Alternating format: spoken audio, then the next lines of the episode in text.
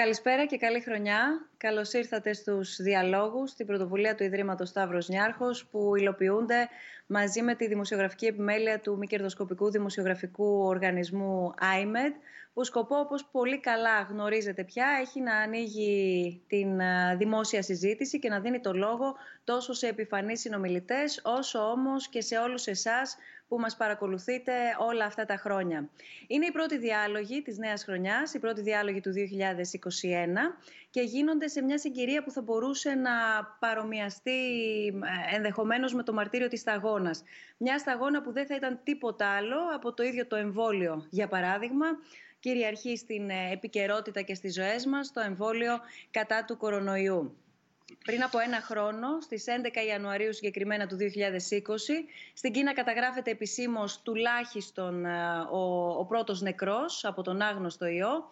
Σήμερα, μετά από 99 εκατομμύρια κρούσματα και 2 εκατομμύρια θανάτους παγκοσμίως, η ανθρωπότητα προσπαθεί να γυρίσει σελίδα ή να κάνει restart, όπως λέμε πολύ συχνά. Γι' αυτό και εμείς εσκεμμένα χρησιμοποιούμε αυτή τη λέξη. Τη δανειζόμαστε ουσιαστικά από την καθομιλουμένη και ας μην είναι ενδεχομένως στα ελληνικά δόκιμος όρος, γιατί υπάρχει επανεκκίνηση. Νομίζω όμως ότι το βασικό ερώτημα εδώ πέρα είναι να καταλάβουμε εάν μπορούμε να μιλάμε για επανεκκίνηση και αν ναι, για ποια επανεκκίνηση, πάνω σε τι πάμε, εάν πάμε, εάν πηγαίνουμε να επανακινήσουμε. Στρέφουμε λοιπόν το βλέμμα μας και εμείς στη σημερινή μας συζήτηση στο εμβόλιο, το οποίο ήδη, όπως πολύ καλά γνωρίζουμε όλοι, χορηγείται στο λεγόμενο ανεπτυγμένο κόσμο. Τι γίνεται όμως με τον υπόλοιπο πλανήτη, γιατί μιλάμε για μια πανδημία και αυτά τα δύο δεν ταιριάζουν. Δηλαδή επιμέρους διάθεση του εμβολίου και μία πανδημία που πλήττει ολόκληρο τον πλανήτη. Θα τα συζητήσουμε όλα αναλυτικά, παρόλο που δεν έχουμε προφανώς τελειώσει ακόμα με τον κορονοϊό. Οι διάλογοι σήμερα ανοίγουν μια κουβέντα για τα μέχρι τώρα διδάγματα αυτής της περιπέτειας στην επιστήμη, την κοινωνία και στη μεταξύ τους σχέση.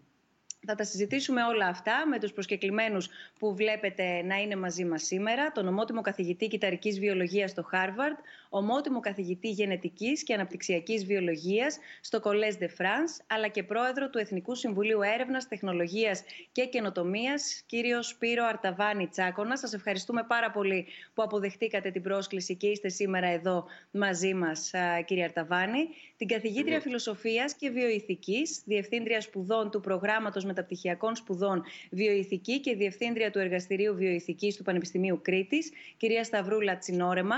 Σας ευχαριστούμε και εσάς θερμά, κυρία Τσινόρεμα, για την παρουσία σας σήμερα στη συζήτησή μας και τον Διευθυντή του Τομέα Φιλοσοφίας και αναπληρωτή, με συγχωρείτε, καθηγητής σύγχρονης φιλοσοφίας του τμήματος Ιστορίας και Φιλοσοφίας της Επιστήμης του Πανεπιστημίου Αθηνών, κύριο Αντώνη Χατζημοϊσή. Καλησπέρα και σε εσάς. Καλώς ήρθατε, κύριε Χατζημοϊσή, και σας ευχαριστούμε που είστε σήμερα α, μαζί μας. Αργότερα, κατά τη διάρκεια της συζήτησής μας, θα παρακολουθήσουμε και μια μαγνητοσκοπημένη συνέντευξη από τον συγγραφέα βιβλίων επιστημονικής φαντασίας, Ted Chiang, ο οποίος κάνει μια ιδιαίτερη παρομοίωση της πανδημίας με τη λογοτεχνία και το σινεμά και ουσιαστικά, όπως θα τον ακούσουμε να λέει, ε, αναζητά και προσεγγίζει το θέμα του, του κορονοϊού μέσα από το πρίσμα των θεωριών συνωμοσίας. Έχουν και αυτές την ε, θέση τους στην επικαιρότητα, έτσι όπως την παρακολουθούμε. Η συνέντευξη πρέπει να πω ότι πραγματοποιήθηκε εν ώψη της συμμετοχής του συγγραφέα ως ομιλητής στο SNF Nostos Conference που πρόκειται να πραγματοποιηθεί τον Ιούνιο και συγκεκριμένα 24 και 25 Ιουνίου του 2021 με θέμα ανθρωπότητα και τεχνητή νοημοσύνη. Ένα πρώτο ερώτημα ή μια πρώτη ενδεχομένως απορία που γεννάτε σε όσους ε, μας παρακολουθείτε. Είναι η σύνθεση των ε, ομιλητών σήμερα.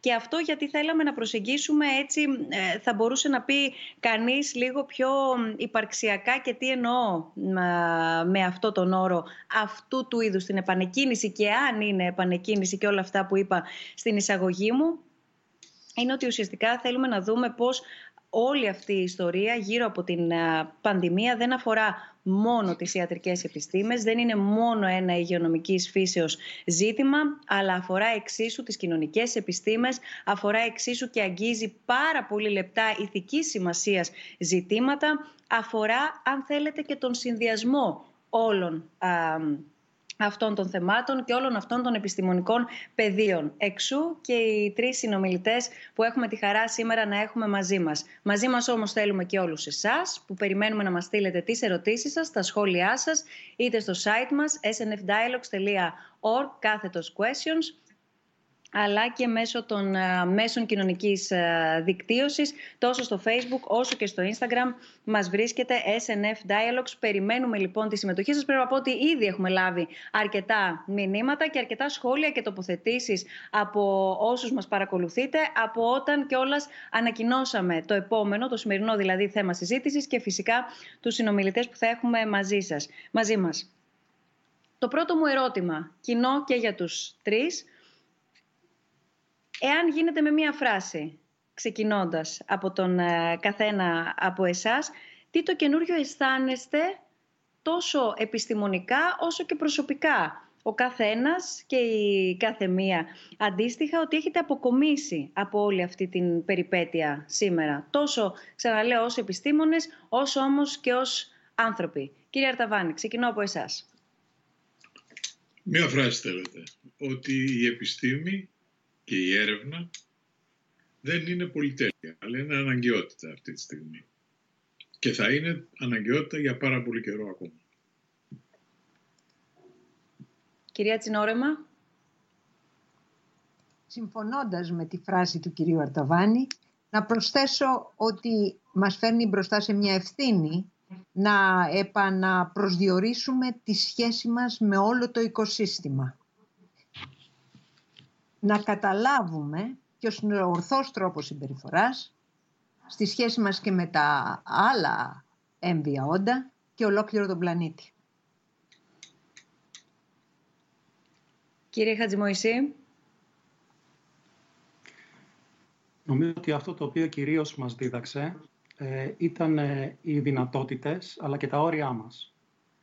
Ε, σημειώνοντας μάλιστα ότι κάποια από τα όρια είναι πολύ σημαντικά όταν τα θέτουμε οι ίδιοι στον εαυτό μας. Ταυτόχρονα όμως έδειξε με καινοφανή τρόπο ε, τα ωφέλη που μπορούμε να αποκομίσουμε αν θέσουμε τις δεξιότητάς μας προς τη δημιουργία ενός κοινού αγαθού, όπως είναι η δημόσια Έχετε βάλει νομίζω και οι τρεις τους μεγαλύτερους άξονες της σημερινής μας συζήτησης. Κύριε Αρταβάνη, ξεκινώ από εσάς. Είστε ένας επιφανής επιστήμονας με μεγάλη εποπτεία των εξελίξεων και στο εξωτερικό, δεδομένου ότι ζείτε στην Αμερική. Μπορείτε με απλά λόγια να μας εξηγήσετε τι χρειάστηκε ουσιαστικά να γίνει για να καταφέρουν οι επιστήμονες να φτάσουν στο εμβόλιο τόσο γρήγορα; Ε, έχει γίνει πολύ φασαρία βέβαια για το γεγονός ότι το εμβόλιο ε, κατασκευάστηκε μέσα σε πάρα πολύ λίγο χρονικό διάστημα. Αλλά γυρνώντας στην πρώτη κουβέντα που σας είπα, για να μπορέσει να γίνει αυτό το πράγμα, αυτό έχει βασιστεί σε δουλειά που έχει τις τελευταίες δύο δεκαετίες σχεδόν. Και γι' αυτό λέω ότι η έρευνα, η βασική έρευνα, η οποία μπορεί να μεταφραστεί σε φάρμακα, για, μπορεί να καταφραστεί σε, σε αγαθά για την υγεία του ανθρώπου, ε, βασίζεται σε βασική έρευνα. Δεν μπορεί να γίνει ε, το φάρμακο χωρίς να υπάρξει από πίσω βασική έρευνα.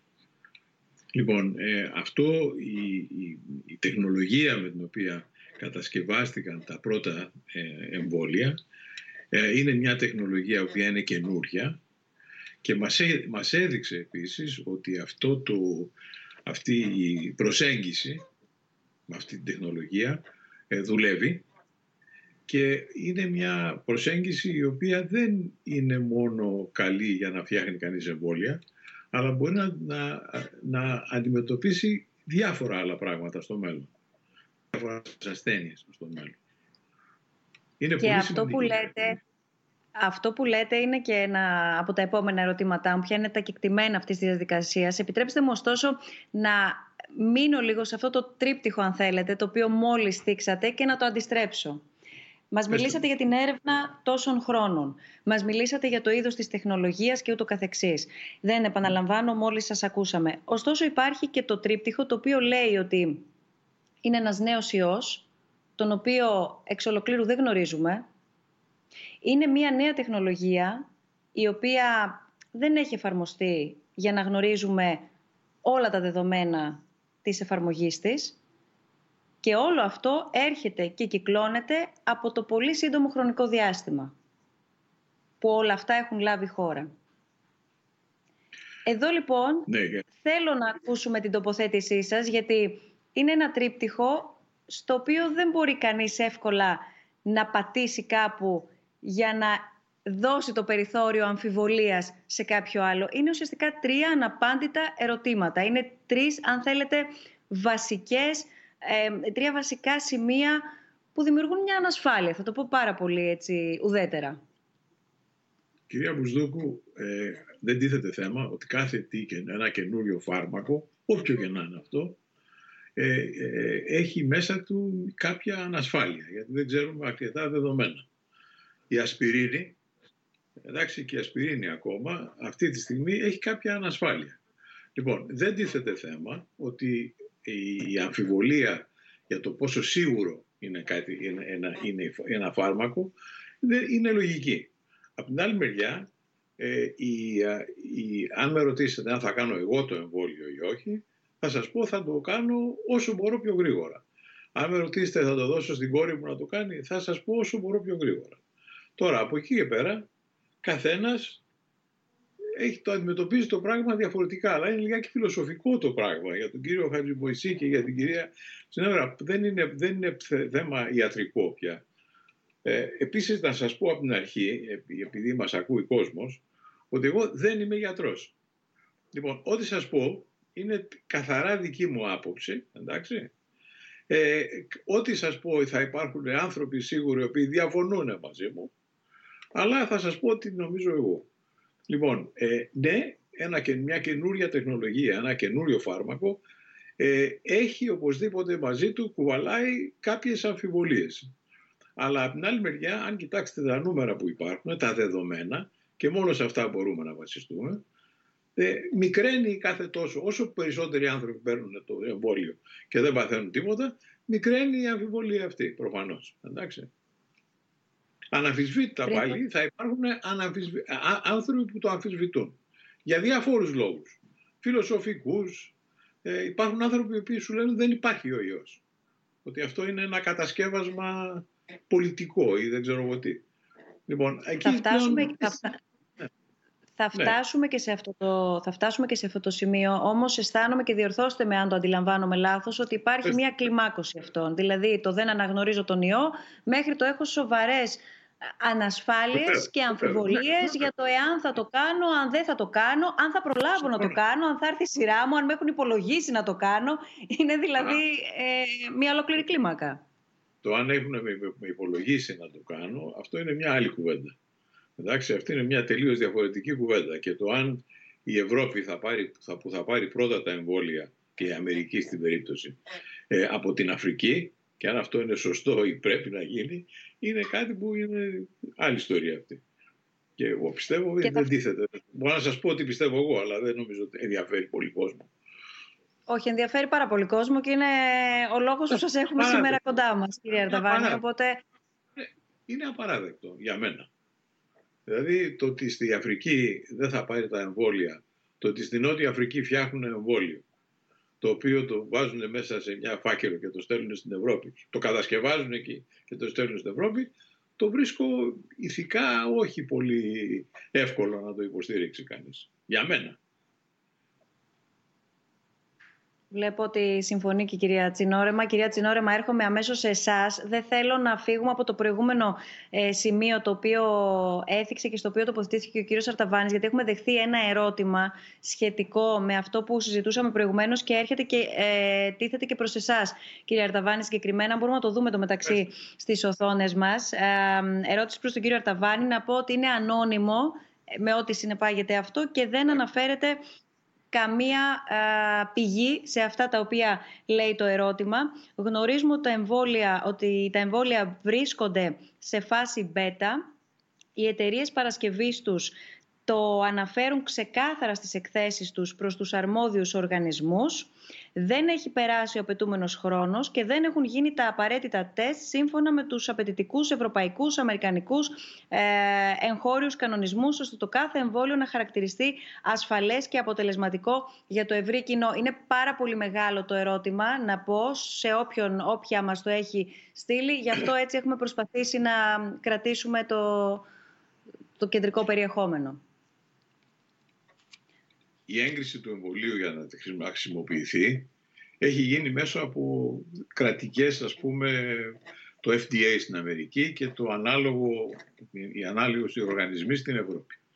Λοιπόν, αυτοί έκριναν με τα, με τα κριτήρια τα οποία χρησιμοποιούν ότι αυτό είναι αρκετά ασφαλές. Από εκεί και πέρα, ε, εγώ τουλάχιστον δεν μπορώ να σας να απαντήσω με πολύ συγκεκριμένα δεδομένα στον κύριο ή στην κυρία που ρώτησε την, αυτή την ερώτηση, γιατί όπως σας είπα από την αρχή δεν είμαι ειδικός. Από αυτό που μπορώ να πω είναι ότι τα στοιχεία που έχω δει εγώ προσωπικά, προσωπικά είναι αρκετά για να με πείσουν να κάνω το εμβόλιο όσο μπορώ πιο γρήγορα. Διότι ο κίνδυνος του να πεθάνω από τον κορονοϊό είναι πάρα πολύ μεγαλύτερος από τον κίνδυνο του να πεθάνω από το εμβόλιο. Αυτό είναι. Κυρία Τσινόρεμα, τι ηθικά ε, ζητήματα αναδύονται ευρύτερα για να μας ε, εισάγετε κιόλας και στο θέμα της ε, βιοειθικής; Κυρία Μπουσδούκου, το θέμα που συζητάμε ε, των εμβολίων εμπλέκει ηθικά ζητήματα και γι' αυτό και ευχαριστώ που μου δίνετε το λόγο ε, μίζωνο σημασίας ηθικά ζητήματα. Το πρώτο που θέλω να πω σε συνέχεια των προβληματισμών που ήδη εξέφρασε ο, ο κύριος Αρταβάνης είναι ότι έχουμε έναν ιό ε, με μια εξαιρετικά αβέβαιη συμπεριφορά. Έχουμε έναν ιό τον οποίο όμως καταφέραμε, σε, κατάφεραν Κινέζοι επιστήμονες μέσα σε ελάχιστο χρόνο να ιχνηλατήσουν, να, να αποκωδικοποιήσουν το γονιδίωμά του. Αυτό είναι ένα τεράστιο επίτευγμα της επιστήμης. Αν πάμε 100 χρόνια πίσω, στην Ισπανική γρήπη δεν υπήρχε τέτοια δυνατότητα της επιστήμης. Αυτό είναι τεράστιο επίτευγμα, δεν πρέπει να το ξεχνάμε. Μπορέσαμε και αποδικοποιήσαμε το RNA του. Αυτό μας έδωσε και τη βάση να μπορέσουμε να αναπτύξουμε γρήγορα ε, εκείνες τις πειραματικές μεθόδους και τις κλινικές δοκιμές που χρειάστηκαν για να φτάσουμε και στα εμβόλια και σε θεραπείες. Πάρα πολύ κρίσιμο θέμα. Δεύτερον, τι μας δίδαξε αυτό; Κάτι που το ξέρουμε από την ιστορία της επιστήμης έτσι κι αλλιώς. Εγγεγραμμένη μέσα στην επιστημονική αναζήτηση είναι η αβεβαιότητα. Είναι δηλαδή το είδος της αλήθειας που αντίθετα με το δόγμα, ενώ η επιστημονική αλήθεια, είναι πάντα επιλαθεύσιμη, πάντα διορθώσιμη, πάντα ελέγξιμη. Και το μεγάλο επίτευγμα σήμερα είναι ότι μέσα από αυτή την αναζήτηση έχουμε φτάσει στο σημείο να έχουμε εμβόλιο, να έχει ελεγχθεί πάνω από δύο μήνες τώρα χορηγείται στον πληθυσμό, να έχουν γίνει αξιόπιστες κλινικές δοκιμές, να έχουν περάσει από πολύ σκληρούς ελέγχους των ρυθμιστικών αρχών που ανέφερε και ο κύριος Αρταβάνης σε ε, πολλές χώρες της γης. Ας μην ξεχνάμε ότι αυτή τη στιγμή υπάρχουν τουλάχιστον πέντε εμβόλια τα οποία ε, ε, χρησιμοποιούνται σε πληθυσμούς σε παγκόσμιο επίπεδο Έχουμε τις ε, ε, Pfizer, της Moderna, της Οξφόρδης, το Sputnik και το Κινέζικο, αν μη τι άλλο. Οι ασιατικές χώρες παίρνουν το κινέζικο και το ρωσικό. Έχουμε δεδομένα, κυρία Μπουσδουκού, γι' αυτό δεν πολύ συμφωνώ με αυτό που γράφτηκε στο σχόλιο, στο ερώτημα που έγινε, διότι οι ρυθμιστικές αρχές έχουν ελέγξει. Ήδη έχουμε και τις πρώτες ε, ε, θεωρήσεις και εκτιμήσεις των νομοτέχνων, το peer reviewing. Έχουμε ήδη σε πολύ σημαντικά περιοδικά του κόσμου, όπως είναι το Lancet και το New England Journal of Medicine, έχουμε ήδη αναλύσεις που έχουν γίνει με peer reviewing και τα δεδομένα είναι πάρα πολύ ενθαρρυντικά ενθαρρυντικά ασφαλέως ως προς την ασφάλεια του εμβολίου αλλά και την αποδοτικότητα και την αποτελεσματικότητα και την ανοσογονικότητά του. Επομένως, ένα μεγάλο δίδαγμα για όλους εμάς τους πολίτες είναι οτιδήποτε κάνουμε για να προστατεύσουμε το ύψιστο αγαθό, που είναι το αγαθό της υγείας και επομένως της ανθρώπινης ζωής σε ατομικό και συλλογικό επίπεδο πρέπει να ξεκινάει με την εμπιστοσύνη στη μαρτυρία, στα επιστημονικά δεδομένα. Αυτή τη στιγμή λοιπόν, με βάση τα επιστημονικά δεδομένα που έχουμε και παρά τις πολλές ανοιχτές αβεβαιότητες που πρέπει ακόμα να λυθούν, δεν υπάρχει θέμα ότι το εμβόλιο είναι η μόνη χαραμάδα αισιοδοξίας για να ξεκινήσουμε το restart για το οποίο μιλήσατε νωρίτερα. Κατά τα λοιπά, περιμένω να δω ένα καλό επιχείρημα ενάντια στη χρήση του εμβολίου τη στιγμή που δεν έχουμε άλλο μέσο να προστατευτούμε. Έχουμε κι άλλα, αλλά είναι μόνο συμπληρωματικά. Τα παραδοσιακά που τα ξέρουμε από την εποχή του λοιμού των Αθηναίων στην αρχαία Ελλάδα, δηλαδή την φυσική αποστασιοποίηση κλπ.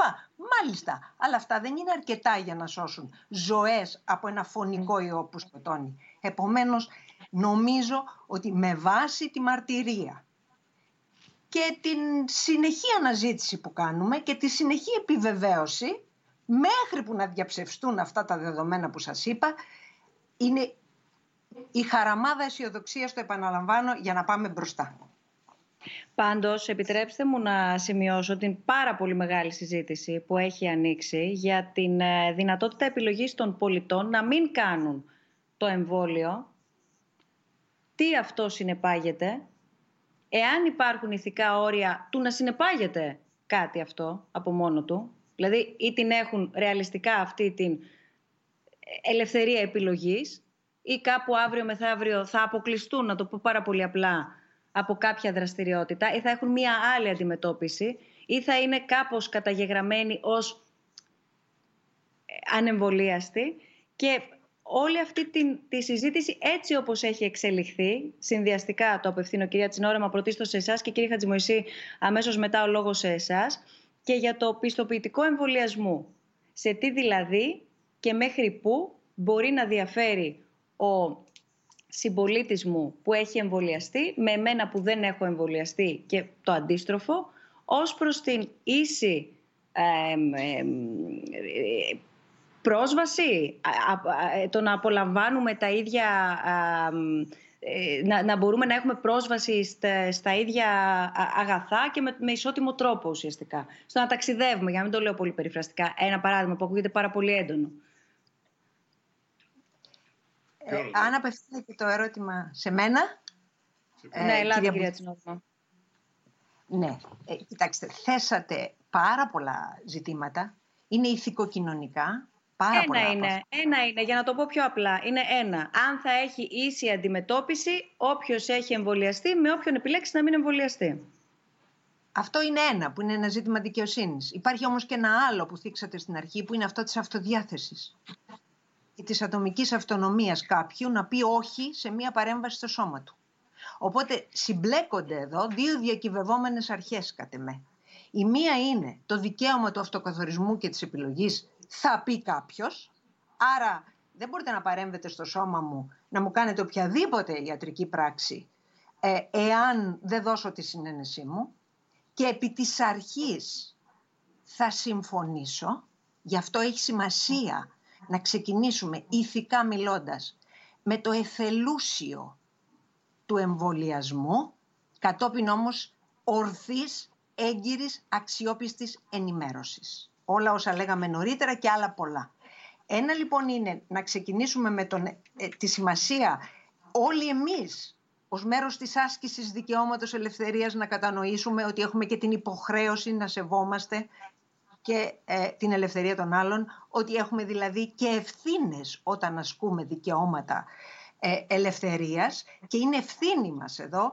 Αν θέλετε και απέναντι στον εαυτό μας και το συζητώ αυτό, δεν είναι ακόμα σίγουρο κατά πόσον τα εμβόλια εμποδίζουν τη μεταδοτικότητα του ιού, αλλά όπως και να έχει, αυτό είναι μια άλλη μεγάλη συζήτηση, αλλά όπως και να έχει, για να αποκτήσουμε συλλογική ανοσία, θα πρέπει σε παγκόσμιο επίπεδο να εμβολιαστεί το 60 με 70% του πληθυσμού. Ξεκινώ όμως ως θέση αρχής, και θα έρθω στο θέμα της δικαιοσύνης, ε, το, το, ότι οι εμβολιασμοί να είναι θελούσιοι. Οι λόγοι εδώ είναι επιστημονικοί, σας είπα, αβεβαιότητα ως προς τη δυνατότητα μετάδοσης, ως προς τη ε, μεταδοσιμότητας του εμβολιαστέντος, ως προς το πόσο κρατάει η ανοσία και άλλα πολλά ζητήματα τα οποία περιμένουμε να μας λύσει η επιστήμη, είναι σε εξέλιξη έρευνες σχετικές. Ε, το δεύτερο είναι πρακτικά ζητήματα. Σήμερα είναι πολύ μεγαλύτερες οι ανάγκες από ότι η δυνατότητα παρασκευής εμβολίων και το βλέπετε πόσο δύσκολο είναι στις διαπραγματεύσεις που κάνει η Ευρωπαϊκή Ένωση, που κάνουν διάφορες χώρες, πώς ε, οι, ε, οι φαρμακευτικές εταιρείες θα παραγάγουν περισσότερα από όσο μπορούν. Επομένως, τι νόημα έχει ένας υποχρεωτικός εμβολιασμός σε μια γενική ρύθμιση υποχρεωτικότητας, όταν δεν είναι δυνατόν αυτή τη στιγμή να πραγματοποιηθεί. Ε, και άλλα ζητήματα ηθικά, όπως σας είπα, η θέση αρχής ξεκινάμε από την εθελούσια ε, εμβολιαστική μας ε, νοοτροπία και, και, και, και προτίμηση. Το άλλο θέμα που θίξατε και είναι πάρα πολύ σημαντικό, το θέμα της δικαιοσύνης και της αποφυγής δυνητικά διακρίσεων με το να έχει κανείς ένα πιστοποιητικό εμβολιασμό. Και εδώ υπάρχουν πάρα πολλές διαστάσεις του προβλήματος, αλλά ας πάρω το πιστοποιητικό το οποίο συζητείται πάρα πολύ και στην επικαιρότητα αυτό τον καιρό. Κοιτάξτε, ε, τι σημαίνει άραγε αυτή τη στιγμή ένα πιστοποιητικό εμβολιασμού με όλες τις αβεβαιότητες που είπαμε νωρίτερα. Δηλαδή ποιον προστατεύει τελικά; Άρα θα χώριζα τη συζήτηση για την υποχρεωτικότητα και τη χρήση αυτού του ε, πιστοποιητικού, τη δυνητική, πέρα από την, την ιδιωτική χρήση του εμβολιαζομένου, να το έχει, να καταγράψει ο ίδιος κάπου, όπως παίρνουμε ένα πιστοποιητικό να πάμε στην Αφρική και κάνουμε ε, ε, το εμβόλιο κατά του κίτρινου πυρετού, να είναι δικό μας, να ξέρουμε πότε θα ξαναπάμε να κάνουμε την επόμενη δόση και ούτω καθεξής. Πέρα από αυτό, αυτή τη στιγμή, μάλλον να το πω καλύτερα, θα χώριζα σε δύο τη χρονική περίοδο με βάση την οποία θα συζητήσουμε το πρόβλημα της υποχρεωτικότητας ε, του πιστοποιητικού.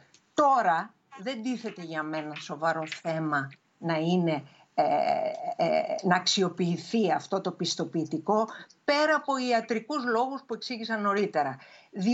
είναι τόσες οι αβεβαιότητες γύρω από τη μεταδοσιμότητα του ιού ακόμα και σε εμβολια... από εμβολιασμένο άτομο, παραδείγματος χάρη, ή πόσο θα διαρκεί ε, η ανοσία που θα μας δίνει το εμβόλιο, ώστε δεν μπορεί να χρησιμοποιηθεί, υπογραμμίζω, από μόνο του ο εμβολιασμός και το πιστοποιητικό του ως μέτρο προστασίας της δημόσιας υγείας. Αυτό μας ενδιαφέρει πάρα πολύ. Δεύτερον, ένας εμβολιασμένος μπορεί να πάρει φόρα να, να νομίζει ότι μπορεί να ταξιδεύει σαν να μην υπάρχει τίποτα άλλο, περιορισμός, ενώ όλοι γνωρίζουμε και μας το λένε και οι ειδικοί, ότι πρέπει ταυτόχρονα με το εμβόλιο, επειδή έχουμε όλες αυτές τις αβεβαιότητες για τους άλλους, να λαμβάνουμε προς μέτρα ε, τα συμβατικά μέτρα ε, για την προστασία μας, τις μάσκες, την υγιεινή και ούτω καθεξής. Υπάρχει ένας κίνδυνος λοιπόν να νομίζουμε ότι βρήκαμε τη λιδία λίθο της σωτηρίας μας ενώ δεν την έχουμε βρει.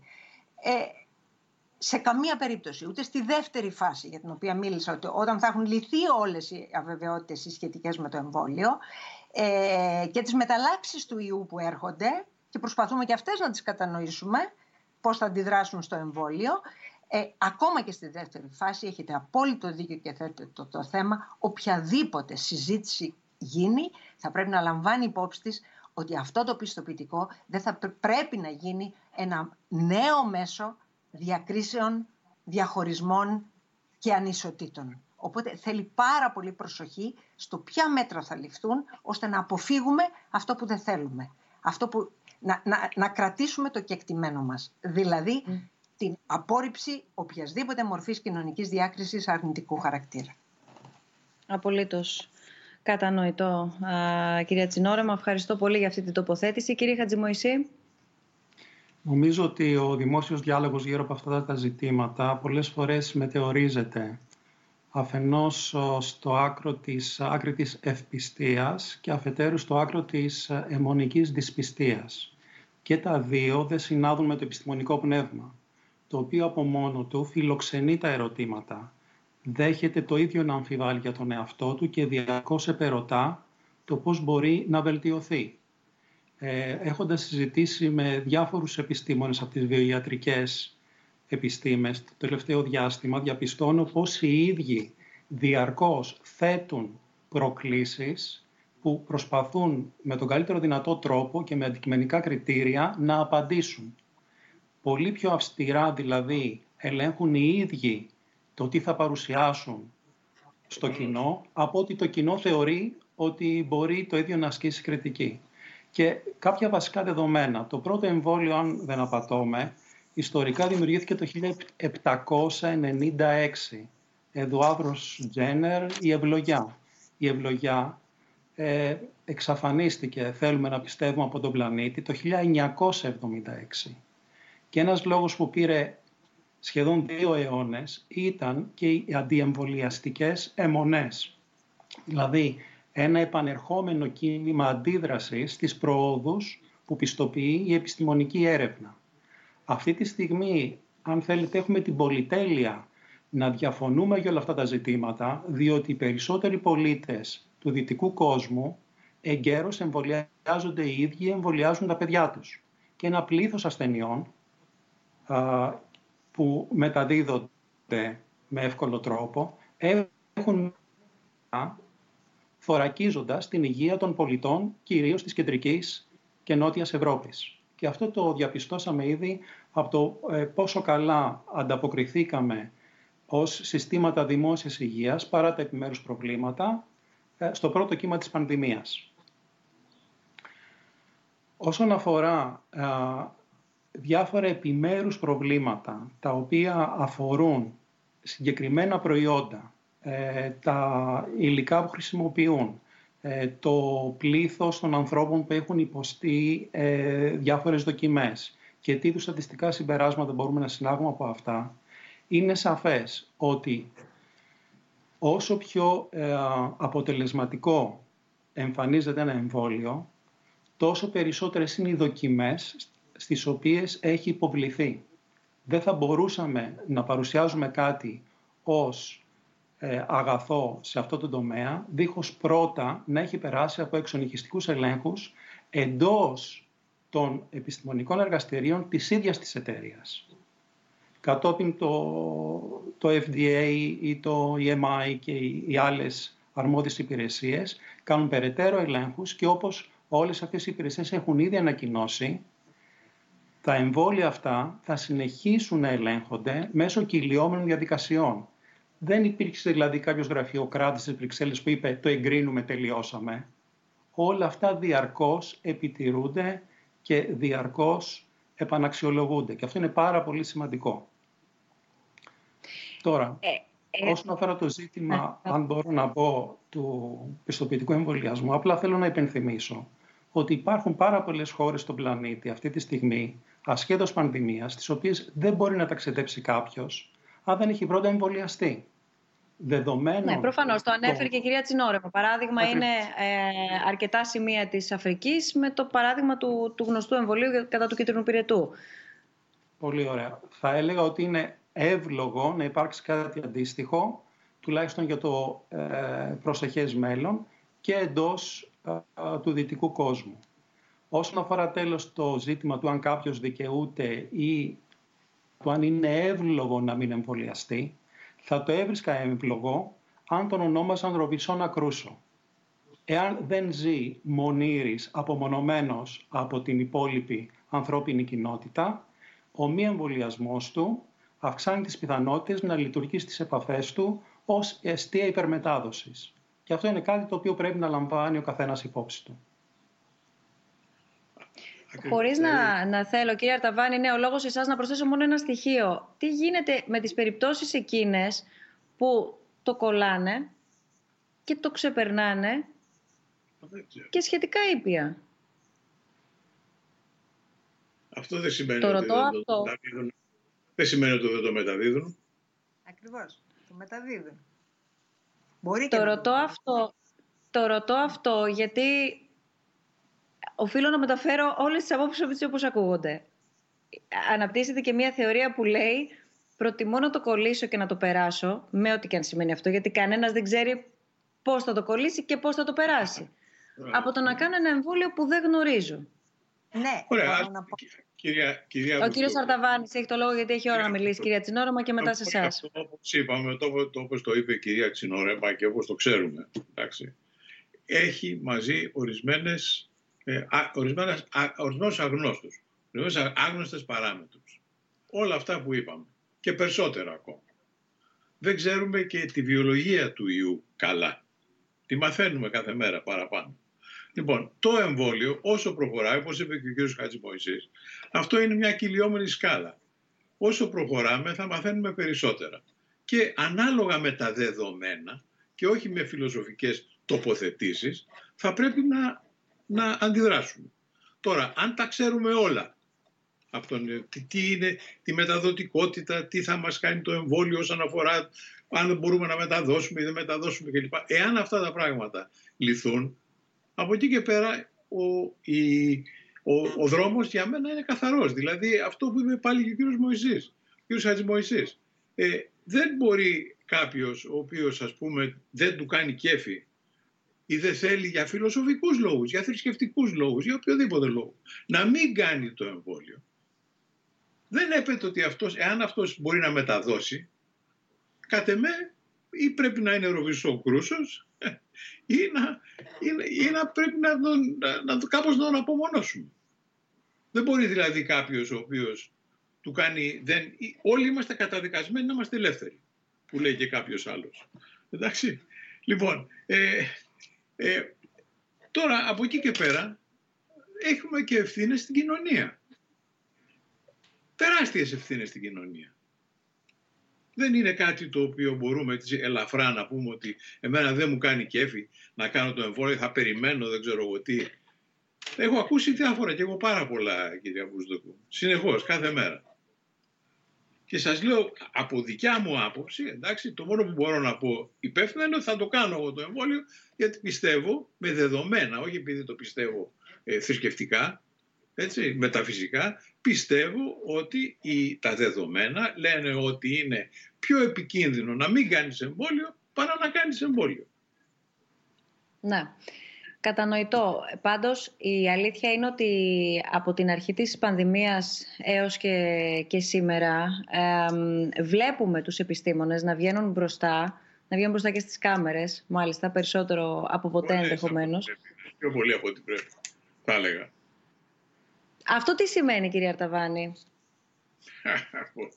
αυτό πρέπει να Γιατί το, λέτε; Ε, γιατί αυτό πρέπει να το αναλύσουν ψυχίατροι, φιλόσοφοι και, και άνθρωποι της βιοειθικής. Τι να σας πω, δεν ξέρω.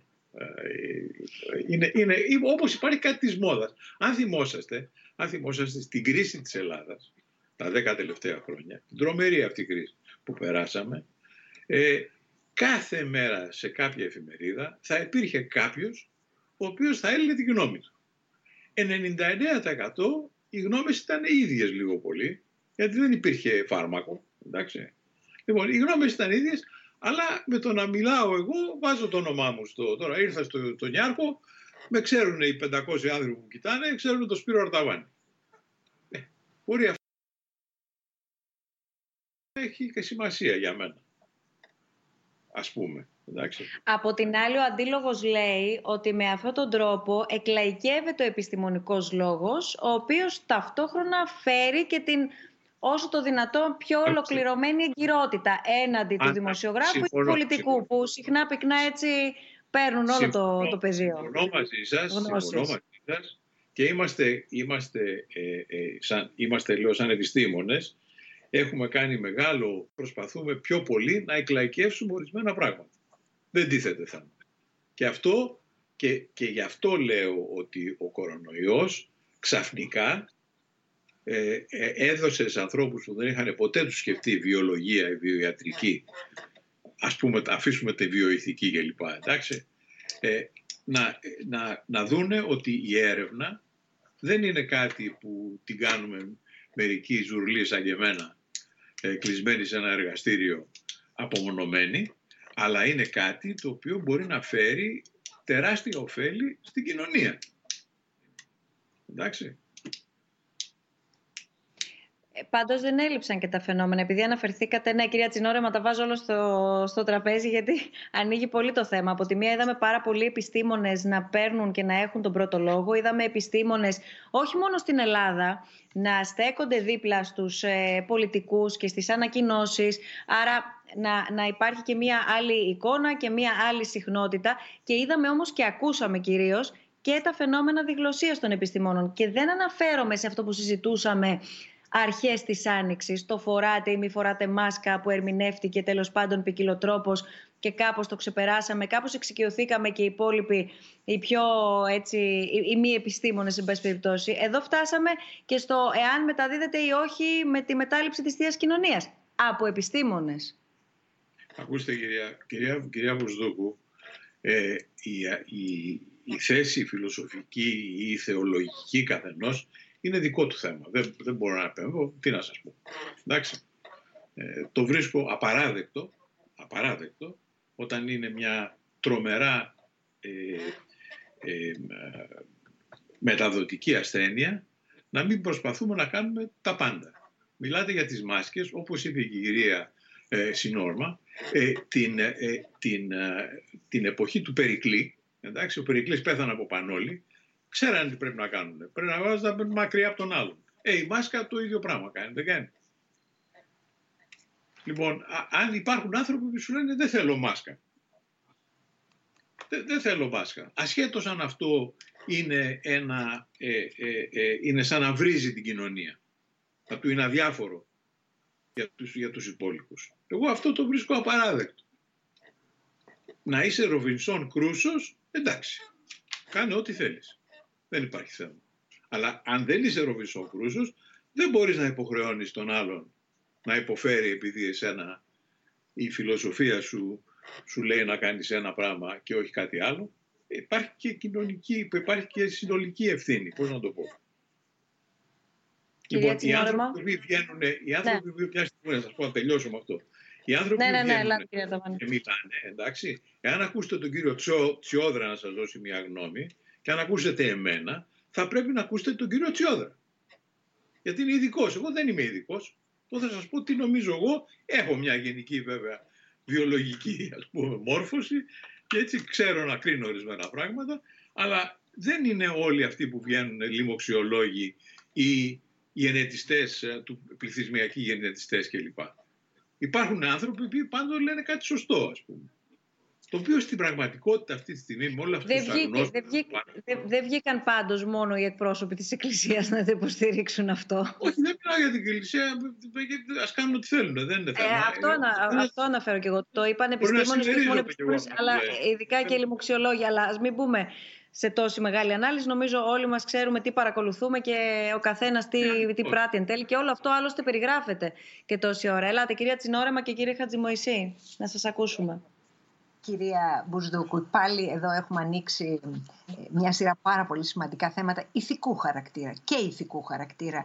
Και ε, θέλω να μιλήσω λίγο για την ηθική της δημόσιας επικοινωνίας. Διότι η δημόσια επικοινωνία οφείλει να υπακούει σε κανόνες ηθικής, ηθικούς κανόνες. Πρώτα απ' όλα, η πληροφορία όταν μεταδίδεται από έναν ειδικό, από έναν εμπειρογνώμονα, πρέπει να είναι αξιόπιστη. Δεύτερον, τα μηνύματα που στέλνουμε στην κοινωνία να μην είναι διφορούμενα. Δηλαδή να βγαίνουν μέλη της ίδιας επιστημονικής κοινότητας και να λένε πράγματα τα οποία ενδεχομένως καμιά φορά συγκρούνται το ένα με το άλλο. Γιατί είναι εκτιμήσεις τους και όχι data, όχι δεδομένα. Εδώ λοιπόν εγείρεται ένα ηθικό θέμα που φέρει κάθε επιστήμονας ως φορέας ε, του, του επαγγέλματός του είναι η ευθύνη του επιστήμονα. Μετά είναι η ευθύνη των επιστημονικών κοινοτήτων, των αρμοδίων επιστημονικών κοινοτήτων και τέλος μία ευθύνη θεσμών. Οι θεσμοί και οι επιστημονικοί αλλά και οι δημόσιοι θεσμοί που επικοινωνούν και ευτυχώς με τους επιστήμονες για να διαμορφώσουν τη δημόσια πολιτική πρέπει να φροντίζουν ώστε η πληροφόρηση να έρχεται μέσα από αξιόπιστα κανάλια, κυρία Μπουσδούκου. Η αξιοπιστία είναι αυτή που εξασφαλίζει και την εμπιστοσύνη των πολιτών. Μερικές φορές κατηγορούμε ε, τους πολίτες ότι είναι δύσπιστοι, καχύποπτοι, ότι καταφεύγουν σε συνωμοσιολογικές και ανορθολογικές θεωρίες. Να δούμε τις ρίζες του φαινομένου και να ε, ε, καταλάβουμε, νομίζω ότι χρειάζεται να το πούμε εμείς ε, και μιλώ για όλες τις επιστήμες τώρα, δεν μόνο, μιλώ μόνο για τις βιοιατρικές επιστήμες, μιλώ και για τις κοινωνικές επιστήμες, μιλώ και για τη βιοειθική και για τη φιλοσοφία. Υπάρχει μία δημόσια ευθύνη ειλικρίνειας, ορθής ε, ε, μεταβίβασης της πληροφορίας και το ορθής εδώ σημαίνει κατάλληλης για τον αποδέκτη. Δεν μπορώ να βγαίνω και να λέω πολύπλοκα πράγματα και να μπερδεύω και να θολώνω και να δημιουργώ ε, ασάφειες και δυσκολίες κατανόησης στο επίπεδο ε, του, του, του, της ομάδας των, των πολιτών προς τους οποίους απευθύνομαι. Το θεωρώ πάρα πολύ σημαντικό θέμα τη δημόσια επικοινωνία της επιστήμης, κυρία Μπουσδούκου, και αυτό πέφτει πάνω στους δικούς μας ώμους. Και όχι μόνο, θα μου επιτρέψετε και στους ώμους του, τους δικούς σας ε, των δημοσιογράφων. Γιατί εδώ και οι δημοσιογράφοι, κατά τη γνώμη μου, ε, ε, έχουν ευθύνη. Δηλαδή υπάρχει μια ηθική διάσταση και από τη σκοπιά της δημοσιογραφίας που διαμεσολαβεί την ειδική γνώση με την κοινωνία. Όλοι μαζί λοιπόν πρέπει να συνεργαστούμε και να συνεργαστούμε για να έρθει η σωστή πληροφορία στον αποδέκτη, στους πολίτες, σε όλους μας. Θα έβαζα και μία ακόμη παράμετρο. Προσωπικά, μιας και αναφέρεστε έτσι και στους ε, δημοσιογράφους, συμφωνώ απολύτως μαζί σας και συμφωνώ απολύτως μαζί σας ως κοινό. Όχι ως δημοσιογράφος, πρωτίστω ως κοινό. Γιατί όλοι είμαστε κοινό, όπως και εσείς οι επιστήμονες είστε κοινό και εσείς είστε και άνθρωποι που αντίστοιχα θα αποφασίσετε, μας το είπατε βέβαια και οι τρεις, αν ε, έρθει η ώρα και η στιγμή και η ώρα της κρίσης, αν θα εμβολιαστείτε ή όχι. Δηλαδή, όλο αυτό που συζητάμε εν τέλει καταλήγει στο κοινό, στην κοινωνία. Είτε μιλάει κάποιος με το καπέλο του του ε, επιστήμονα του τάδε πεδίου είτε του δημοσιογράφου. Θα έβαζα όμως σε αυτή τη σχέση και στο συγκεκριμένο τρίπτυχο του ε, επιστήμονα ε, του δημοσιογράφου και το πολιτικό σύστημα για να δούμε εδώ και αυτή τη, τη συνομιλία που γίνεται γιατί και αυτό είναι κάτι το οποίο επίσης σχολιάστηκε, αμφισβητήθηκε, δέχτηκε αν μη τι άλλο κριτική. Κύριε Χατζημοϊσή. Στην Ελλάδα τον Φεβρουάριο δημιουργήθηκαν δύο επιτροπές γύρω από αυτό το ζήτημα. Η Επιτροπή Εθνικής Προστασίας και η Επιτροπή Αντιμετώπισης Προβλημάτων Δημόσιας Υγείας από λιμογόνους παράγοντες. Οι δύο αυτές επιτροπές συναποτελούνται από αξιόλογους επιστήμονες. Η πρώτη ε, επιτρέπει τη συμμετοχή επίσης αρμοδίων από το Υπουργείο Υγείας.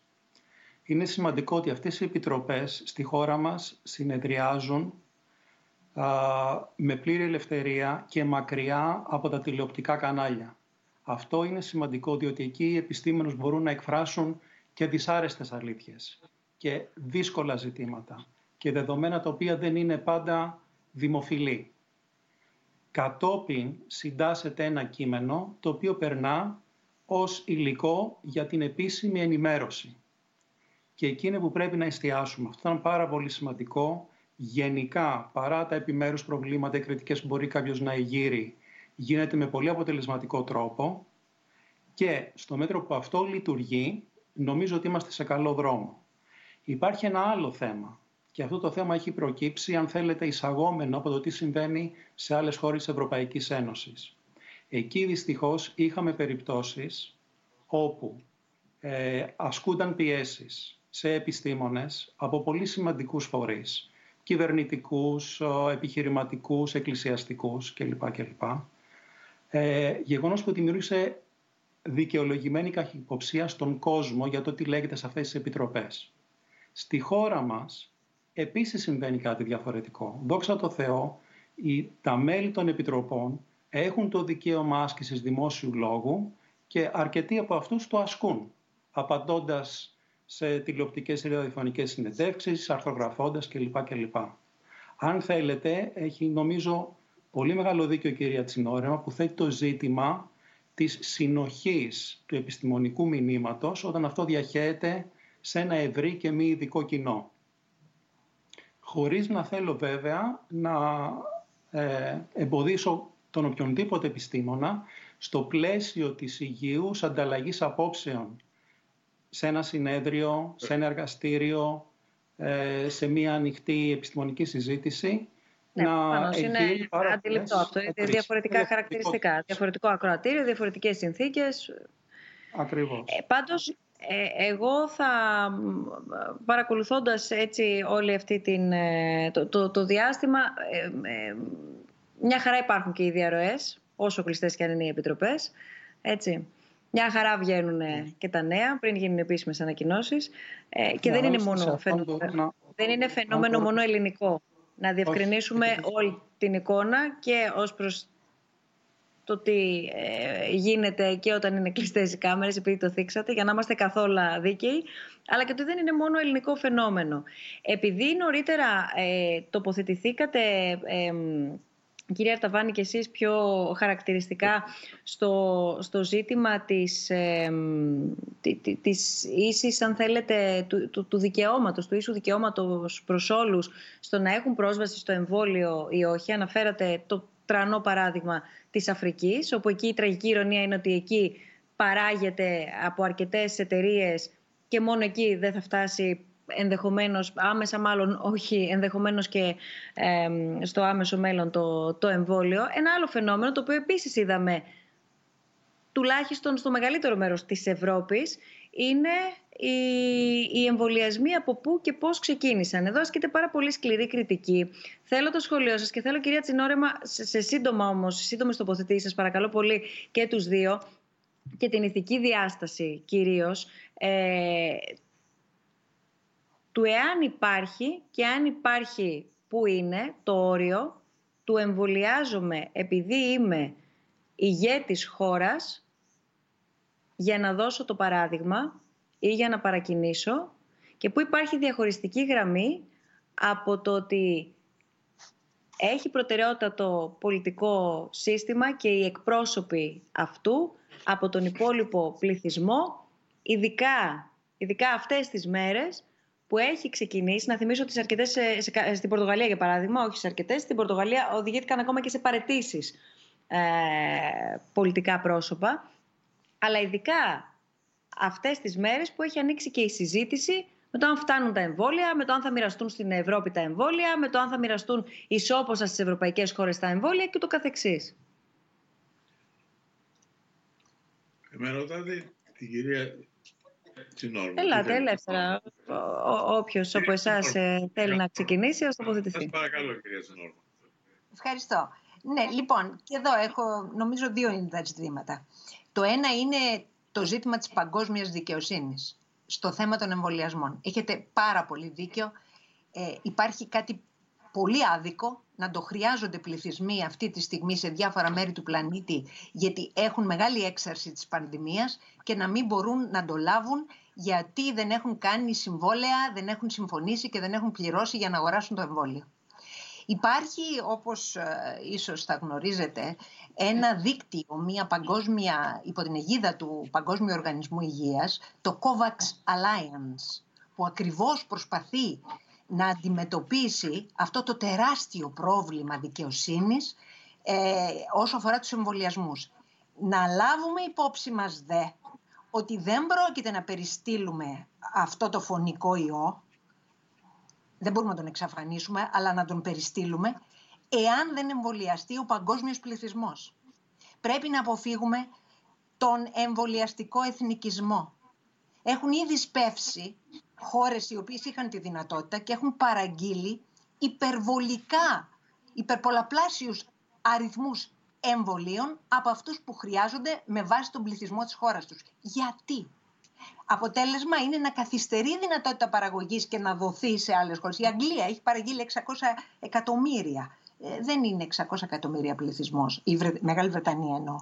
Ε, εδώ λοιπόν χρειάζεται μια παγκόσμια συνεννόηση μια παγκόσμια συνεννόηση ανάμεσα σε όλους τους φορείς και τις κυβερνήσεις να γίνει πιο δίκαιη η κατανομή. Το COVAX προσπαθεί να εξασφαλίσει 2 δισεκατομμύρια δολάρια ε, με συμμετοχή και από δωρεές και ιδιωτικούς φορείς και κυβερνήσεις, συμμετέχουν 180 χώρες σε αυτό, για να δοθούν εμβόλια ε, στην Αφρική.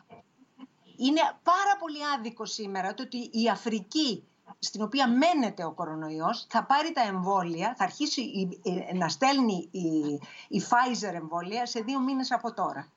Είναι, είναι πάρα πολύ άδικο νομίζω να, ε, ε, τέλος Φεβρουαρίου αν θυμάμαι καλά, είναι άδικο να μην υπάρξει μέρημνα για να δοθούν τα εμβόλια εκεί που υπάρχει η μεγαλύτερη ανάγκη αυτή τη στιγμή.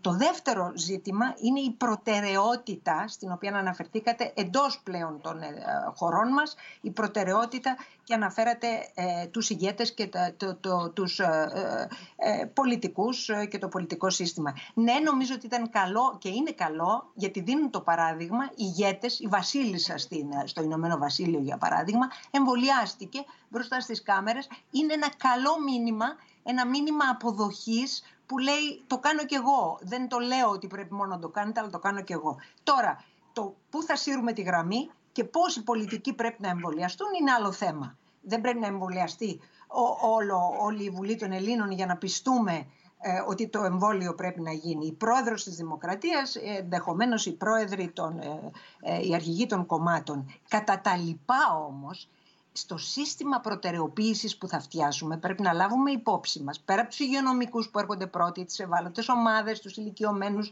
με βάση την επιστημονική διάγνωση έτσι πρέπει να γίνει υπάρχει και η δημόσια διοίκηση Άρα και η δημόσια διοίκηση, δηλαδή οι υπάλληλοι στη δημόσια διοίκηση θα πρέπει να εμβολιαστούν, ειδικά αυτοί που είναι σε τομείς αιχμή, για να μπορέσουν να ανταποκριθούν στις ανάγκες και να μπορούν του ρόλου τους και να βοηθούν κι άλλους. Άρα, δηλαδή, Άρα στο ερώτημα που έχει έρθει, κυρία Τσινόραμα, σας, δια, σας διακόπτω εσκεμμένα, γιατί το ερώτημα που έχει έρθει είναι συναφές με αυτό το οποίο θίγεται. Τώρα αναφέρεται βεβαίως κυρίως στους ηλικιωμένους. Συμφωνούν, α, λέει ο φίλος που μας έχει στείλει, το μήνυμα οι προσκεκλημένοι σας με την απόφαση της ελληνικής πολιτείας να εμβολιαστούν πρώτα οι πιο ηλικιωμένοι αντί των νεότερων που είναι και οι κύριοι υπεύθυνοι για τη διασπορά του ιού. Ευχαριστώ πολύ. Γιάννης Γουλέλμος έχει και υπογραφή συμφωνώ. Α, μια που έχω το λόγο, ας πω ε, καταχρηστικά ίσως... Συμφωνείτε και στα δύο σκέλη καταρχήν, γιατί εδώ έχει δύο τοποθετήσεις. Πρώτα να εμβολιαστούν οι ηλικιωμένοι και δεύτερον ότι οι νεότεροι είναι και οι κύριοι υπεύθυνοι της διασποράς του ιού. Ε, συμφωνώ. Ως προς το πρώτο. Συμφωνώ, είναι θέμα δικαιοσύνης να υποστηριχτούν οι πλέον ευάλωτοι. Με άλλα λόγια, αυτοί που το έχουν περισσότερο ανάγκη. Το κριτήριό μου λοιπόν για τη δίκαιη διανομή είναι ποιος το έχει περισσότερο ανάγκη. Ναι, ε, το έχουν περισσότερο ανάγκη τα ηλικιωμένα άτομα γιατί είναι τα πιο ευάλωτα αν προσβληθούν. Μετά αυτοί που έχουν υποκείμενα νοσήματα είναι τα πιο ευάλωτα. Είναι κριτήριο δικαιοσύνης. Το δεύτερο σκέλος που είπατε... Ε, για τους ε, νεότερους, που είναι οι κύριοι υπεύθυνοι διασποράς του ιού. Ναι, αλλά όπως είπαμε νωρίτερα, το εμβόλιο δεν εμποδίζει τη διασπορά προστατέ, πρωτίστως, πρωτίστως προστατεύει τον εμβολιαζό, τον εμβολιαστέντα και την εμβολιαστήσα. Άρα δηλαδή ο ρόλος του εμβολίου δεν είναι ε, να, ε, ε, να, μην να, μην συνεχίσει να διασπείρεται ο ιός. Μπορεί να είναι και να αυτό. Να προστατευτεί όποιος έχει εμβολιαστεί. Αλλά προστατεύεται ο ίδιος. Έτσι. Άρα λοιπόν όσο πιο πολύ το έχει ανάγκη ένας να προστατευτεί πρέπει να προηγηθεί στη λίστα της προτεραιότητας. Οι νέοι δεν Κυρία Ταβάνη. Να μην παρεξηγηθώ όμως, να το λύσω σε όλους τους τόνους, και οι νέοι προσβάλλονται από τον ιό. Και μάλιστα τώρα στο δεύτερο κύμα της πανδημίας είδαμε ότι έπεσε και ο μέσος όρος ηλικίας. Όλο και πιο νέοι άνθρωποι προσβάλλονται. Αλλά αυτοί οι οποίοι υποφέρουν τις χειρότερες συνέπειες είναι οι, οι άνθρωποι σε μεγαλύτερες ηλικίες. Πού το ανοσοποιητικό ναι, του βέβαια, σύστημα. Βέβαια, εδώ πέρα να, να σημειώσουμε ότι, γιατί θα έρθει ο κύριε Χατζημοϊσή ε, κατά διάρκεια της ε, συζήτησης λίγο αργότερα και σε εσάς, να πούμε ότι είναι και εκείνοι οι οποίοι μάλλον, ή τουλα... Ε, μάλλον έχουν φοβηθεί περισσότερο ή τουλάχιστον έχουν εκφράσει περισσότερο τη φοβία τους. Οπότε εδώ πέρα τώρα νιώθουν μια μεγαλύτερη και ευθύνη και ανησυχία, για να μην, το, να, να μην το ονομάσω εγώ φόβο. Θα μας το εξηγήσετε εσείς αμέσως μετά. Κύριε Αρταβάνη. Το αν οι νεότεροι είναι οι κύριοι υπεύθυνοι για τη διασπορά του ιού σηκώνει πάρα πολύ νερό. Δεν το ξέρουμε αυτό σίγουρα. Ε, ίσως οι νεότεροι είναι αυτοί που προσέχουν λιγότεροι, φοράνε λιγότερες μάσκες, πάνε σε μπαρ πιο πολύ από ό,τι πάω εγώ και ίσως γι' αυτό λένε αυτή την κουβέντα. Εντάξει, και μεγαλύτερη ηλικία τώρα, αν θέλετε να κάνουμε αντίλογο, πηγαίνουν στην εκκλησία. Εντάξει, ναι, έχετε δίκιο. Ναι. Λοιπόν, αποτέλεσμα της ιστορίας είναι ότι η, η, είναι πιο πιθανό να πεθάνει ένας γέρος από ένα νέο.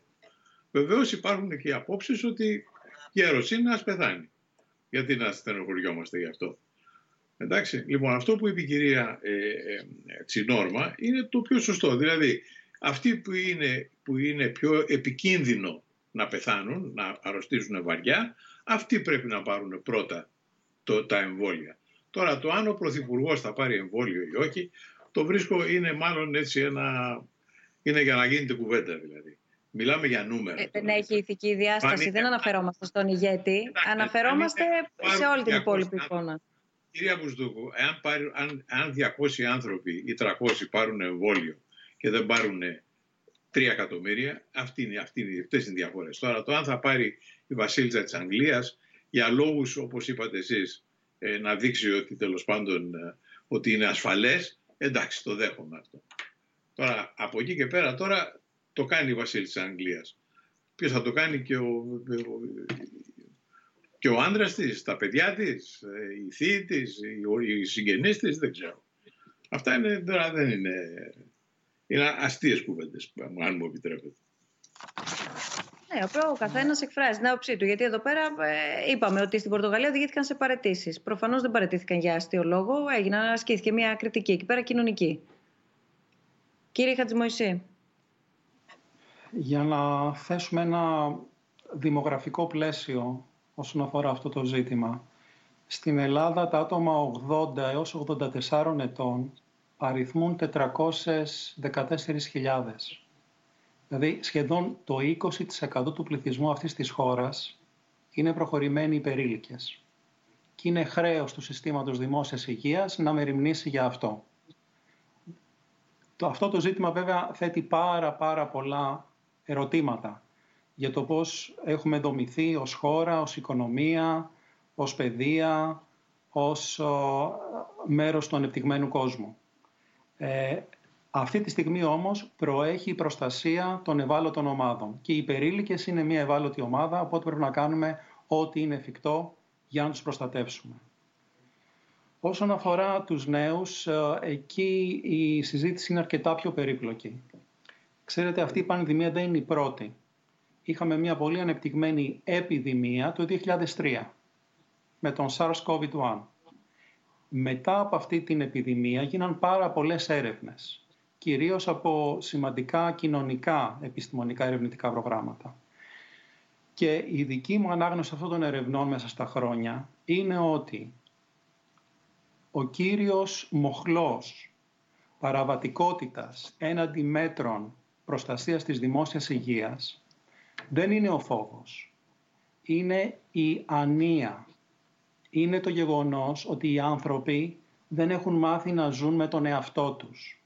Δεν έχουν μάθει να προχωρούν την καθημερινότητά τους χωρίς ραγδαία εναλλαγή ερεθισμάτων. Οπότε η υποχρεωτική ε, περιοριστικότητα εντός της οικίας τους είναι κάτι ανυπόφορο για πολλούς από αυτούς. Ιδιότερα, ιδιαίτερα σε νεότερες ηλικιακά ομάδες. Αυτό μάλιστα εντείνεται όταν γίνεται αντιληπτός αυτός ο περιορισμός ως κάτι το οποίο επιβάλλεται από συγκεκριμένους φορείς. Και γι' αυτό έχουμε το φαινόμενο όταν πλέον εξαντλούνται οι πρώτοι τρόποι διασκέδασης της ανίας, δηλαδή όταν πλέον δεν υπάρχουν άλλα σύριαλ στο Netflix για να δει κανείς, να προχωρά σε άμεση ε, κρούση ή άμεση άρση αυτών των περιοριστικών μέτρων με πολύ σοβαρό αντίκτυπο στη δημόσια υγεία. Κύριε Χατζημοϊσή, συγγνώμη, ναι. αυτό που λέτε δηλαδή τώρα είναι ότι επειδή δεν μπορούμε, ε, ε, γιατί το, το, το έχουμε ακούσει, το έχουμε συζητήσει και μεταξύ μας, Έκατσα, έμεινα με τον εαυτό μου, το εκλεκεύω πάρα πολύ τώρα για να μιλήσουμε λίγο τη γλώσσα και των όσοι μας παρακολουθούν. Ε, ε, έκατσα με τον εαυτό μου, δεν μπορώ να κάτσω παραπάνω με τον εαυτό μου. Ε, ε, είδα και Netflix που αναφέρατε, δεν έχει άλλο Netflix, ας πάσω κάποιο μέτρο.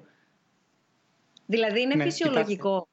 Είναι στη φύση μας να μπορούμε να αντέχουμε αυτή την κατάσταση; Κοιτάξτε, ο κάθε άνθρωπος έχει διαφορετική συναισθηματική οριμότητα. Δεν είναι θέμα ηθείας καταρχάς αυτό. Είναι θέμα του του τι είδους αυτοέλεγχο μπορούμε να πραγματώσουμε. Έχει διαπιστωθεί ότι οι άνθρωποι οι οποίοι είναι επιρρεπείς στην ανία έχουν μειωμένη ικανότητα να εστιάσουν σε ένα πρόβλημα για πάρα πολύ μεγάλο χρονικό διάστημα. Γι' αυτό ε, και η πρακτική στην οποία εμείς καθημερινά εμπλεκόμαστε, ως ερευνητές, ως δημοσιογράφοι, ε, ως φιλόσοφοι, ως οτιδήποτε κάνει ο καθένας, ως απλοί μάστορες. Πρέπει να αφιερώσουμε για πολύ μεγάλο χρονικό διάστημα όλη την ενέργειά μας σε ένα πρόβλημα. Αυτό είναι κάτι που για κάποιους ανθρώπους δεν είναι εξίσου ευχάριστο ή εύκολο. Τι συμβαίνει εκεί; Εκεί έρχονται να βρουν γόνιμο έδαφος οι θεωρίες αμφισβήτησης των γεγονότων. Όσοι δηλαδή δεν μπορούν να αντέξουν μια κατάσταση απουσίας διαρκών εναλλαγών, απουσίας μετακινήσεων, απουσίας σωματικής επαφής, χρειάζονται μια διαδικασία ορθολογικοποίησης της δυσφορίας τους. Οι θεωρίες συνωμοσίας προσφέρουν αυτή τη λύση. Αρνούνται τα δεδομένα, αρνούνται την πραγματικότητα, αρνούνται τις επιστημονικές ενημερώσεις και έτσι κάποιος ο οποίος δεν μπορεί πλέον να μείνει άλλο στο διαμέρισμά του, αιτιολογεί την αντικοινωνική συμπεριφορά του παραπέμποντας σε όλα αυτά τα παρανοϊκά σενάρια. Δηλαδή, η κλασική ερμηνεία του τι συμβαίνει, όπως ότι διάβασα κάπου ότι δεν υπάρχει ιός ή ότι υπάρχει ιός αλλά δεν είναι θανατηφόρος και γι' αυτό δεν θα ακολουθήσω τα μέτρα τα οποία επιβάλλει η κοινή λογική, δεν ισχύει. Αυτό το οποίο ισχύει είναι ακριβώς το αντίστροφο. Η υπαρξιακή ανάγκη να αποφύγω μία πηγή δυσφορίας για μένα με οδηγεί στο να βρω τρόπους αιτιολόγησης του ότι εγώ αποφασίζω να πράξω με τρόπο διαφορετικό από τους συνανθρώπους μου. Ακόμα και αν αυτό έχει δυσάρεστες συνέπειες για εμένα τον ίδιο. Δεν λέω ότι είναι ορθολογικό, δεν πρέπει όμως να αγνοήσουμε ότι συμβαίνει και να το αντιμετωπίσουμε για αυτό που είναι. Ας μην το ωρεοποιούμε, θα έλεγα πολύ απλά. Και αυτό, και αυτό συνδέεται με το πόσο διαφορετικά είναι τα δύο κύματα της πανδημίας. Στο πρώτο κύμα, Φεβρουαρίου-Μαΐου, το συνέστημα που κυριαρχούσε ήταν ο φόβος. Τώρα το συνέστημα είναι η αγωνία. Είναι δύο διαφορετικά βιώματα αυτά. Στο φόβο ο κίνδυνος είναι εξωγενής. Είναι σαφής και ο τρόπος αντιμετώπισης του είναι να υψώσουμε μία ασπίδα απέναντί του. Στην αγωνία ο κίνδυνος δεν είναι μόνο εξωγενής. Προέρχεται και από εμάς, διότι πλέον τώρα καταλαβαίνουμε όλοι σε μικρότερο ή μεγαλύτερο βαθμό ότι δεν είμαστε άμυροι του τι θα συμβεί. Οι δικές μας επιλογές έχουν αντίκτυπο στο πώς θα εξελιχθεί το άμεσο μέλλον. Οπότε, καταλαβαίνουμε ότι είμαστε υπόλογοι για το πώς θα διαμορφωθούν τα πράγματα, όχι μόνο για εμάς, αλλά για την οικογένειά μας, τους συντρόφους μας, την κοινωνία γενικότερα. Και αυτό είναι κάτι για αρκετούς όχι ευχάριστο για αρκετούς είναι κάτι το οποίο αυξάνει το επίπεδο ευθύνης ναι. και δεν είμαστε όλοι εξίσου συναισθηματικά όριμοι να το εξεργαστούμε αυτό. Στην, αυτό που μας περιγράφεται είναι, είναι, είναι πολύ χρήσιμο, θα, θα χρησιμοποιήσω αυτή τη λέξη, γιατί κατανοούμε ότι στην κάθε μορφή αντίδρασης, είναι τώρα οι συνωμοσιολόγοι όπως χαρακτηρίζονται, είναι οι αρνητές, είναι οι όσοι αντιδρούν, καταλαβαίνουμε ότι δεν πρόκειται για μία ομάδα με ενιαία κοινά χαρακτηριστικά απαραίτητος. Και αυτό χωρίζεται και σε διαφορετικές χρονικές περιόδους καθώς προχωράμε όλο και περισσότερο χέρι-χέρι ουσιαστικά με αυτή την πανδημία. Μήπως αυτό είναι το restart που θα πάμε να κάνουμε, να μάθουμε να συμβαδίζουμε και να συνυπάρχουμε με την κατάσταση αυτή που μας βρήκε πριν από ένα χρόνο και, και κάτι; Ωραία. Ε, να απαντήσω εγώ πριν πάρουν το λόγο οι συνάδελφοι. Βεβαίως, ελάτε. Θα, σα παρακαλέσω μόνο λίγο πιο σύντομες απαντήσεις όλους. Ήδη έχουμε ξεπεράσει τη, τη μία ώρα. Δεν έχουμε ε, δώσει το λόγο στον κόσμο που μας παρακολουθεί και πρέπει να παρακολουθήσουμε και μία συνέντευξη που έχουμε μαγνητοσκοπημένη. Ελάτε, κύριε Χατζημοϊσή. Τότε μόνο δύο σημεία. Το πρώτο είναι ότι το αντιεμβολιαστικό κίνημα και ο σκεπτικισμός του δεν εμφανίστηκαν πριν 10 μήνες. Υπάρχουν εδώ και δεκαετίες. Η διαφορά τώρα είναι ότι για πρώτη φορά Αυτοί που καλούνται να εμβολιαστούν δεν είναι τα μικρά μας παιδιά. Είμαστε εμείς οι ίδιοι. Αυτό έχει αλλάξει τελείως τη ρητορική τόσο υπέρ όσο και κατά της νομιμότητας των εμβολίων. Το δεύτερο το οποίο θα ήθελα να τονίσω είναι ότι η μελλοντολογία δεν είναι καλός σύμβουλος σε τέτοιες περιπτώσεις. Μάλιστα, μας οθεί σε μια παθητικότητα απέναντι στα γεγονότα, τα οποία προσεγγίζουμε ως αντικείμενο προβλέψεων. Στην πραγματικότητα όμως, εμείς είμαστε μέρος της διαδικασίας. Δεν είμαστε κάπου εκτός κοινωνικής πραγματικότητας ή εκτός ε, πανδημικής κρίσης και απλά παρατηρούμε τι συμβαίνει. Από το τι στάση θα υιοθετήσουμε εμείς θα διαμορφωθεί και το αντίστοιχο μέλλον. Και αυτό είναι κάτι το οποίο πρέπει να λάβουμε σοβαρά υπόψη όταν απλά ε, κάνουμε ασκήσεις επί χάρτου για το πώς θα προχωρήσει η νέα εποχή. Πρέπει να μπούμε σε μια άλλη λογική. Αυτό το οποίο μας λείπει δεν είναι η ελπίδα, μας λείπει το θάρρος. Καλά, μας λείπει και η ελπίδα κύριε Χατζημοϊσή. Εννοείται, αλλά δεν αρκεί η ελπίδα. Χρειάζεται οι ίδιοι να ενεργοποιηθούμε. Σωστά. Το θέμα είναι ότι ένα μεγάλο μέρος του κόσμου και ε, έτσι βάζω και τον εαυτό μου μέσα γιατί νομίζω ότι μπαινοβγαίνουμε λίγο σε αυτή τη, τη συνθήκη. Ε, έχουμε την ε, αίσθηση ότι θα γυρίσουμε στην προ-κορονοϊού κατάσταση. Αλλά εδώ πέρα αρκετές αλλαγές και δεν αναφέρομαι μόνο στις ε, επιστήμες που εκπροσωπείται ο καθένας από εσάς. Αναφέρομαι και σε άλλα ζητήματα εργασιακά, σε άλλα ζητήματα κοινωνικά, σε άλλα ζητήματα ουσιαστικά τρόπου ζωής. Ενδεχομένως να παραμείνουν, ενδεχομένως να μην αλλάξουν. Άρα, γι' αυτό είπα πριν, σε ποιο ακριβώς χρονικό σημείο επανεκκινούμε, και άρα από τι επανεκκινούμε. Ένα ερώτημα και τοποθετήστε εκτενώς κυρία Τσινόρεμα και κύριε Αρταβάνη που έχει έρθει και το βλέπουμε στην ε, οθόνη μας. Οι θεωρίες συνωμοσίας αναγνωρίζονται από τα κοινωνικά μέσα ως βλαπτικές προς το ευρύ κοινό. Μεγάλο μέρος του περιεχομένου αυτού λογοκρίνεται και απομακρύνεται. Η σχετική συζήτηση αναλώνεται στο εάν οι εταιρείες έχουν το δικαίωμα ή όχι να αποφασίσουν σχετικά. Πώς μπορεί να ενδυναμωθεί λοιπόν, καταλήγει ε, το ερώτημα, ο κόσμος απέναντι στις θεωρίες αυτές; Ελάτε, κυρία Τσινόρεμα. Ε, κοιτάξτε, είναι τόσο πολλά και πυκνά τα θέματα ε, που θα μπορούσαμε να μιλάμε όλη τη νύχτα εδώ.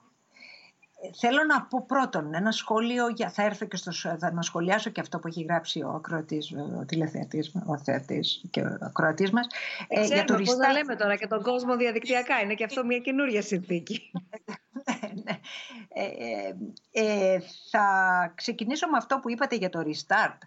Το restart σημαίνει να μάθουμε να ζούμε ε, με τον κορονοϊό, να μάθουμε να ζούμε με τη διακινδύνευση και να προσαρμόσουμε τις συμπεριφορές μας, ατομικές, συλλογικές και κοινωνικές ε, και θεσμικές, αναλόγως.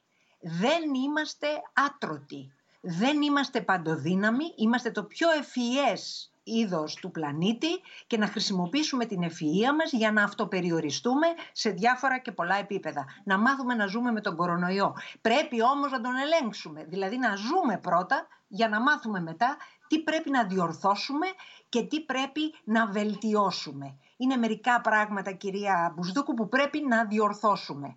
Παραδείγματος χάρη, ανισότητες στην υγεία. Αναφέρθηκε ο κύριος Χατζημοϊσή στα συστήματα υγείας και τη σημασία που έχει αυτή τη στιγμή να μάθουμε ότι πρέπει να επενδύσουμε σε αυτά για να τα ε, ενισχύσουμε. Και εννοώ στο μάκρο επίπεδο και στο μικρο. Εννοώ και την πρωτοβάθμια υγεία, όλες τις βαθμίδες, πάρα πολύ σημαντικό ζήτημα η τόνωση, και αυτό το λένε όλοι σε παγκόσμιο επίπεδο, των συστημάτων περίθαλψης και φροντίδας.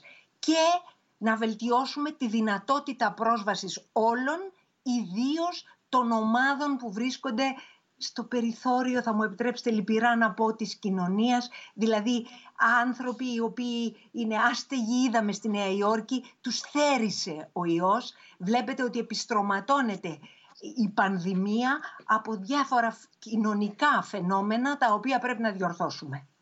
Ε, ε, μόνο ένα είπα. Ένα άλλο είναι η εργασία. Αναφερθήκατε. Αναδομούνται οι εργασιακές σχέσεις, αλλά δεν φταίει ο κορονοϊός.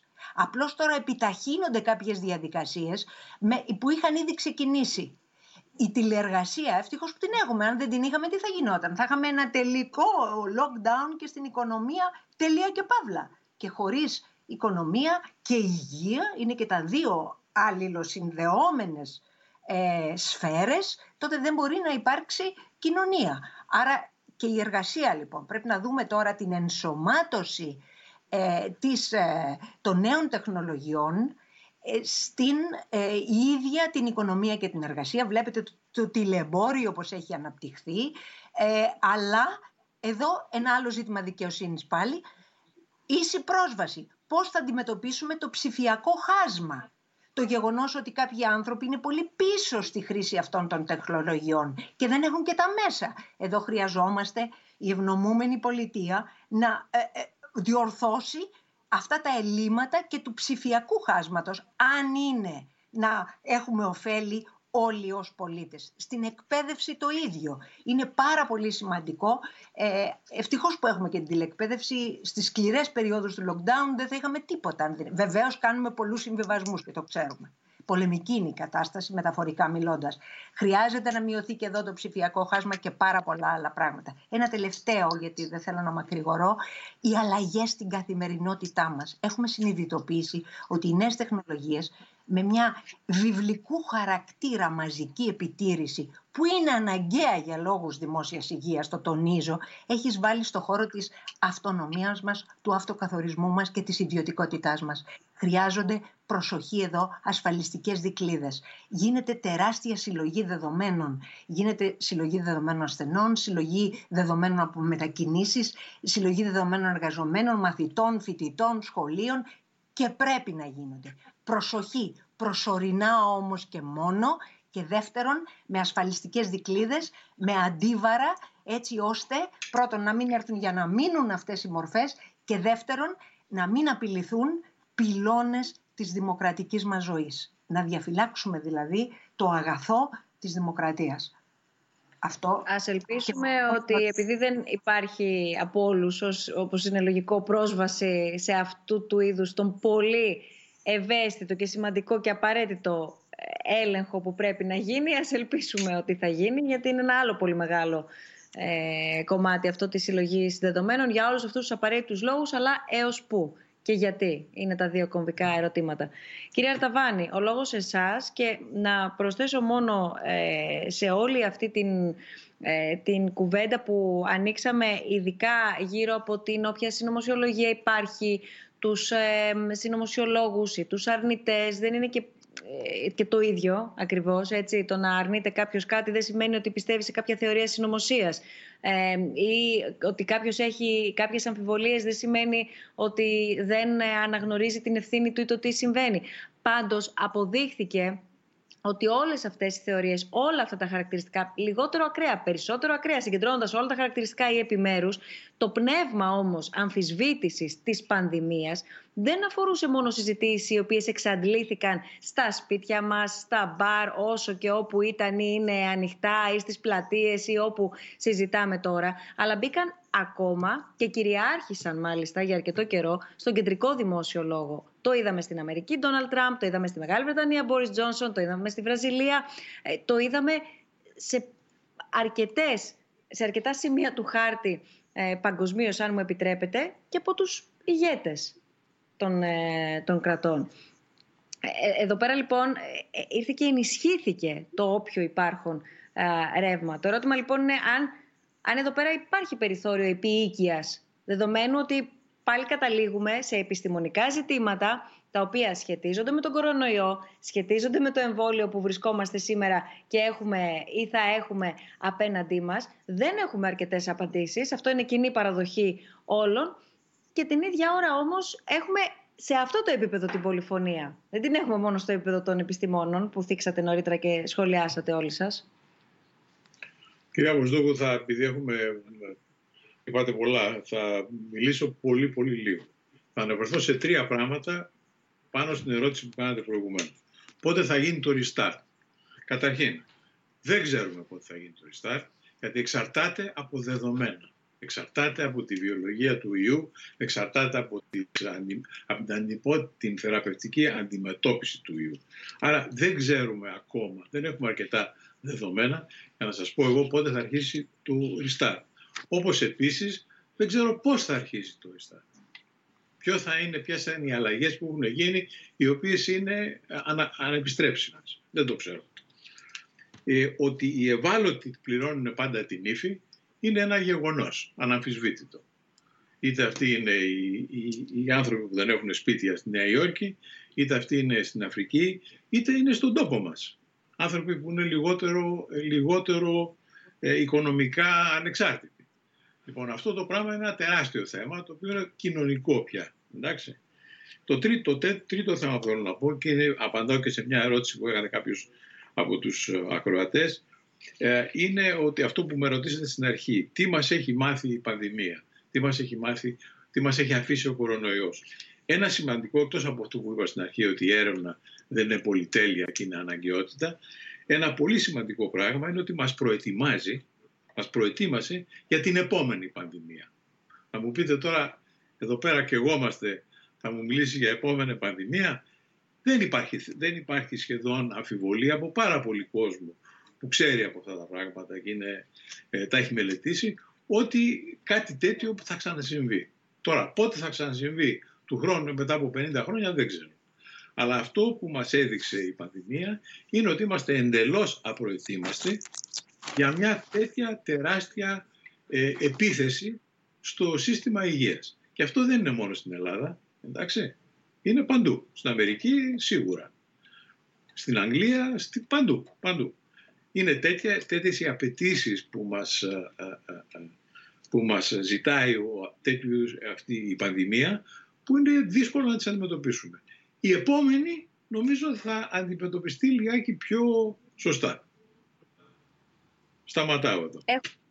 Έχουμε ανάγκη να το κρατήσουμε αυτό το οποίο λέτε, παρά τα όσα έδειξε η η απροετοιμασία, ας μου επιτραπεί αυτός ο αδόκιμος όρος ναι, ε, ναι. παγκοσμίως της παρούσας ναι, κατάστασης. Και αυτό το έχουν ομολογήσει ε, επιστήμονες συνάδελφοί σας ε, ή εκπρόσωποι άλλων ε, κλάδων ε, που επίσης έχουν πληγεί όπως όλοι οι, οι τομείς και όπως οι ζωές μας. Και κατά κοινή ομολογία η παγκόσμια κοινότητα φάνηκε τρομακτικά απροετοίμαστη Οπότε είναι πολύ αισιόδοξο και το κρατάμε το ότι μέσα σε τόσο λίγους μήνες με έναν τόσο άγνωστο ιό κατάφερε κάπως να δώσει κάποια σημάδια ότι θα είναι κάπως καλύτερα προετοιμασμένη για την επόμενη.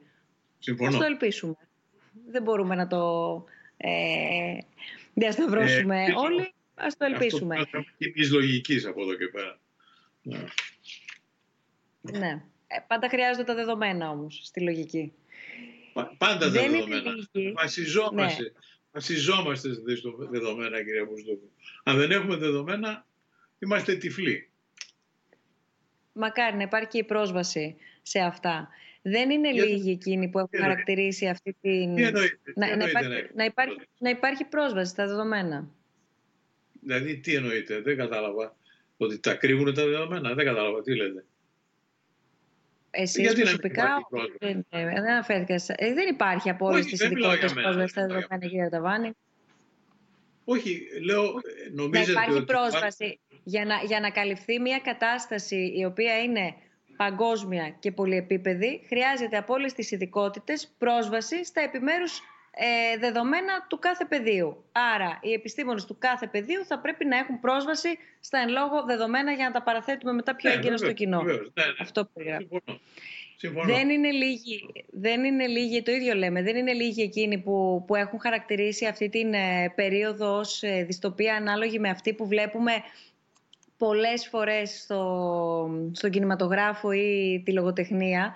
Είχαμε λοιπόν, όπως έλεγα και στην αρχή της ε, σημερινής μας συζήτησης, τη, τη χαρά να μιλήσουμε με τον γνωστό συγγραφέα βιβλίων επιστημονικής φαντασίας Ted Chiang, ο οποίος θα, θα ακούσουμε ε, επισημαίνει ουσιαστικά τις ομοιότητες της πανδημίας με την επιστημονική φαντασία, αλλά μας αναλύει και τι μπορεί να σημαίνει αυτό για τους αρνητές του ιού. Η συνέντευξη αποτελεί ένα πολύ μικρό απόσπασμα των όσων πρόκειται να πει στην ε, παρουσία που θα έχει στο SNF Nostos Conference, το ετήσιο συνέδριο του Ιδρύματος Σταύρος Νιάρχος 24 και 25 Ιουνίου. Εδώ θα τον παρακολουθήσουμε να συνομιλεί με την ε, συνάδελφο δημοσιογράφο από το IMET Κέλλη Κική, με αφορμή, όπως είπαμε, τη συμμετοχή του στο συνέδριο. Να τον ακούσουμε και επιστρέφουμε με το σχόλιο σας πριν κλείσουμε τη σημερινή μας συζήτηση.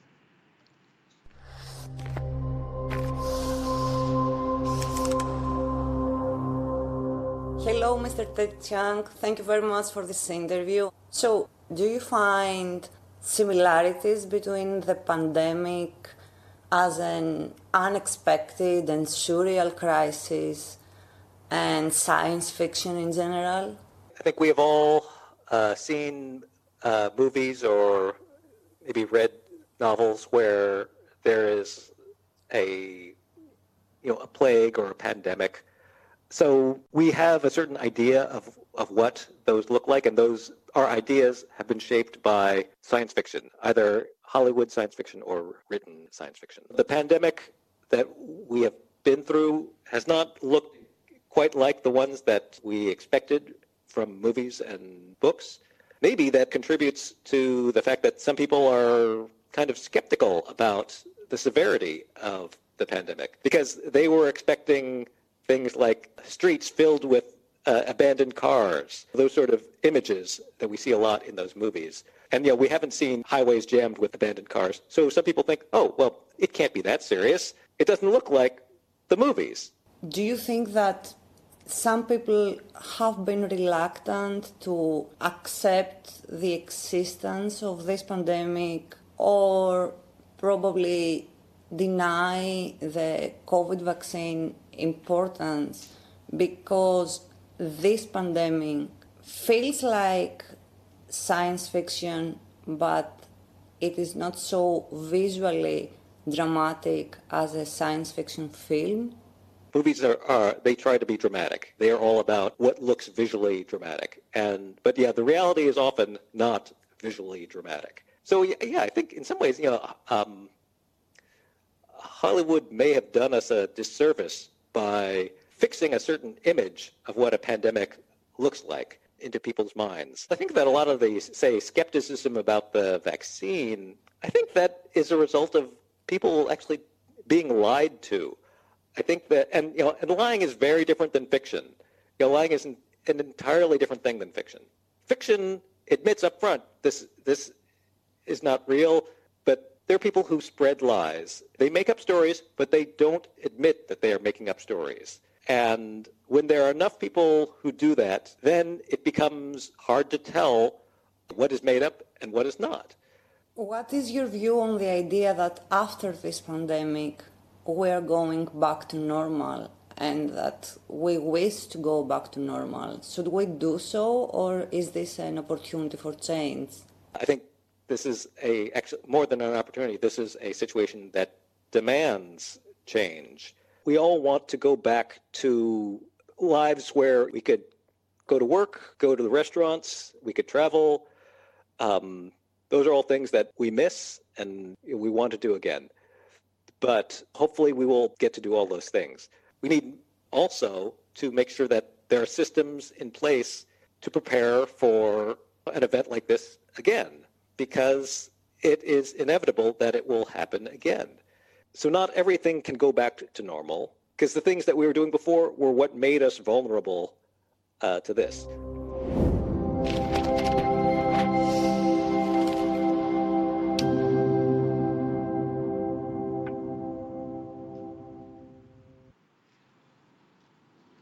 Νομίζω ότι η τελευταία φράση, η κυρία Τσινόρεμα του Τέντ Young, έρχεται και στα όσα είπατε στην εισαγωγική σας τοποθέτηση για το πώς φτάσαμε ως εδώ και τι θα αλλάξουμε από εδώ και πέρα. Άρα μιλάμε για κάτι λίγο συνδυαστικό, λίγο παλιό, λίγο καινούριο, πάντως άλλο μείγμα από το προηγούμενο. Τελευταία ερώτηση και κλείνουμε τη συζήτησή μας σιγά σιγά. Έρχεται από τις ερωτήσεις που λαμβάνουμε στην σημερινή μας συζήτηση. Είναι λίγο ρητορική ενδεχομένως, αλλά όλοι καταλαβαίνουμε την αναγκαιότητα αυτής και τολμώ να το πω αυτό όλους αυτούς τους μήνες που και εμείς διαδικτυακά ασχολούμαστε με τις πολυεπίπεδες προεκτάσεις, επιπτώσεις και συνέπειες της πανδημίας. Μας έμαθε άραγε να εκτιμάμε; Ο κορονοϊός προφανώς. Τώρα τι να εκτιμάμε, ο καθένας εδώ πέρα μπορεί να τοποθετηθεί όπως θέλει. Και την επιστήμη επίσης θα ήταν ένα ερώτημα, θα προσέθετα εγώ. Κύριε Αρταβάνη. Εγώ ο Βρόδος. Εντάξει. Ε, νομίζω, νομίζω ότι μας έμαθε ορισμένα πράγματα να εκτιμάμε. Ή θα ξεχάσουμε ε, σύντομα. Είναι. Πώς είπατε; Ή θα ξεχάσουμε σύντομα. Δεν νομίζω ότι θα ξεχάσουμε σύντομα. Θα ξεχάσουμε σίγουρα, είμαι εγώ, νομίζω, προσωπική μου γνώμη. Θα ξεχάσουμε. Αλλά μας έμαθε ορισμένα πράγματα και ένα που είναι πάρα πολύ έτσι, σημαντικό είναι ότι η συνεργασία, το πώς συνεργάζονται διάφορα κομμάτια της κοινωνίας, της επιστήμης, επιστήμονες, κράτη, αυτό είναι κάτι που μας έχει δείξει ότι είναι πάρα πολύ σημαντικό. Πιο πολύ σημαντικό από ότι ξέραμε ότι ήταν σημαντικό, αλλά δεν το το είχαμε ξεχάσει. Το είχαμε ξεχάσει. Τώρα το ξαναθυμόμαστε. Αυτό είναι το ένα, το ένα πράγμα. Το άλλο ήθελα να πω κάτι που μου είπαν για dramatically visual. Ότι επειδή δεν βρίσκουμε αυτοκίνητα το ένα πάνω στο άλλο, γιατί γι' αυτό δεν μας κάνει μεγάλη εντύπωση.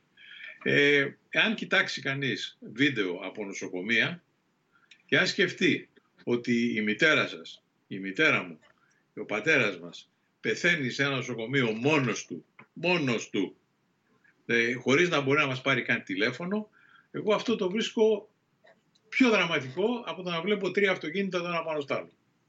Σταματάω. Κυρία Τσινόρεμα. Ναι. Τι έχει αξία για να προστατεύσουμε; Έχει αξία να προστατεύσουμε δύο σπουδαία δημόσια αγαθά κατά προτεραιότητα. Την υγεία αλλά και την περιβαλλοντική ασφάλεια. Πρέπει να σκεφτούμε λίγο τα όρια μας σε σχέση με το περιβάλλον και τη βλάβη που μπορούμε να προκαλούμε. Αναφέρομαι τώρα στους ανθρωπογενείς παράγοντες της κλιματικής αλλαγής και πόσο η κλιματική αλλαγή μπορεί να επηρεάσει την ανθρώπινη υγεία σε παγκόσμιο επίπεδο. Αυτά τα δύο αγαθά θα πρέπει να τα διαφυλάξουμε και τα συστήματά μας να αναπροσαρμοστούν και να αλλάξουν ταχύτητα αν χρειαστεί για να προστατεύσουμε αυτά τα αγαθά γιατί έχουν αξία. Τι άλλο έχει αξία, η μεταξύ μας αλληλεγγύη, η μεταξύ μας επικοινωνία. Μας λείπουν οι άλλοι. Ο εγκλισμός, η απομόνωση, τι μας στερεί, ένα στοιχείο της κοινωνικής μας φύσης, των άλλων. Ας διεκδικήσουμε λοιπόν τη σχέση μας με τον άλλο, ας πάρουμε τις σωστές προφυλάξεις, ας υιοθετήσουμε υπεύθυνη συμπεριφορά. Και τελευταίο, αλλά όχι λιγότερο σημαντικό, η σχέση της κοινωνίας με την επιστήμη. Η επιστήμη είναι σημαντική για την κοινωνία.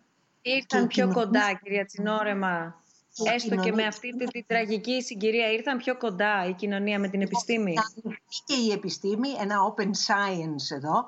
Το open science σημαίνει και συνεργασία των επιστημόνων μεταξύ τους παγκοσμίως. Το είδαμε τα καλά αποτελέσματα με τα εμβόλια και όλα τα ε, υποσχόμενα θεραπευτικά μέσα αλλά απ' την άλλη να ανοιχτεί η επιστήμη στην κοινωνία. Ανοιχτή και προς την κοινωνία και αντιστρόφως εμείς ε, να φροντίσουμε ώστε πράγματι ε, να επενδύουμε στην επιστημονική έρευνα. Αυτά είχα να πω. Ευχαριστώ. Κύριε Χατζημοϊσή. Νομίζω ότι η επαφορμή αυτής της κρίσης ως κοινωνία είδαμε τον εαυτό μας στον καθρέφτη. Το θέαμα δεν ήταν πάντα ευχάριστο. Ε, είναι μια μοναδική ευκαιρία να είμαστε ειλικρινείς με τα όρια μας και να επενδύσουμε στις δυνατότητές μας. Από ό,τι φάνηκε υπάρχει περισσότερο καλό στην ανθρώπινη φύση από ό,τι μπορούν να θεωρούν διάφοροι συνωμοσιολόγοι. Και αυτό είναι το οποίο θα πρέπει να κρατήσουμε και να καλλιεργήσουμε και να, και να, να γυρίζουμε στα, στα δεδομένα. Το κρατώ αυτό του κύριο Αρταβάνη. Το έχουμε πάρα πολύ μεγάλη ανάγκη. Να ξεκινούμε από τα δεδομένα, να μην ε, σταματήσουμε να αναρωτιόμαστε και να αμφισβητούμε, αλλά να ξεκινούμε από τα δεδομένα και όχι από όποιον μιλάει. Μόνο, μόνο δεδομένα, κύριε Αποστολού. Μόνο δεδομένα. Και, Συμφωνώ. και να κάνω προσθήκη και εγώ τα δεδομένα να είναι επιστημονικά αξιόπιστα. Γιατί ο καθένας αυτό μπορεί είναι- να κάνει τα δεδομένα. Αυτό είναι, αυτό είναι Εννοώ. προ, θεωρώ Επιστημονικά. προφανές.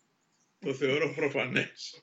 Αλλιώς Τα οποία- καήκαμε. ελέγχουμε, τα οποία ελέγχουμε υπό το φως όμως και των θεωρητικών μας υποθέσεων. Δηλαδή ε, η βασική έρευνα.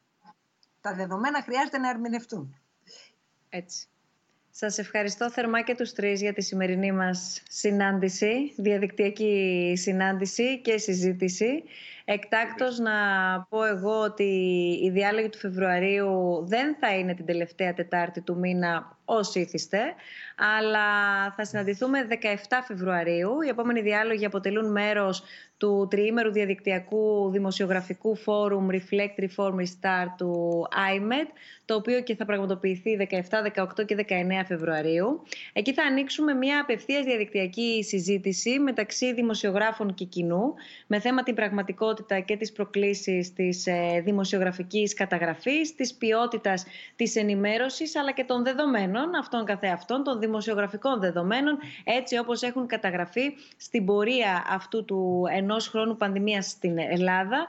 Είναι η πρώτη παραγωγή ντοκιμαντέρ του IMED που πρόκειται να προβληθεί την ίδια μέρα και αμέσως μετά θα ακολουθήσει η συζήτηση η οποία θα ανοίξει μια δημόσια συζήτηση η οποία θα ανοίξει μαζί με όλους εσάς. Πρέπει να πω ότι η μ, σκηνοθεσία του ντοκιμαντέρ έχει γίνει από τον Γιώργο Αυγερόπουλο. Θα είναι μαζί μας για να συζητήσουμε ό,τι ακριβώς συμβαίνει 12 μήνες στην Ελλάδα, ένα χρόνο α, και δύο μήνες συνολικά για ολόκληρο τον πλανήτη από την εμφάνιση της α, πανδημίας. Σας ευχαριστούμε πολύ. Καλή συνέχεια σε όλους.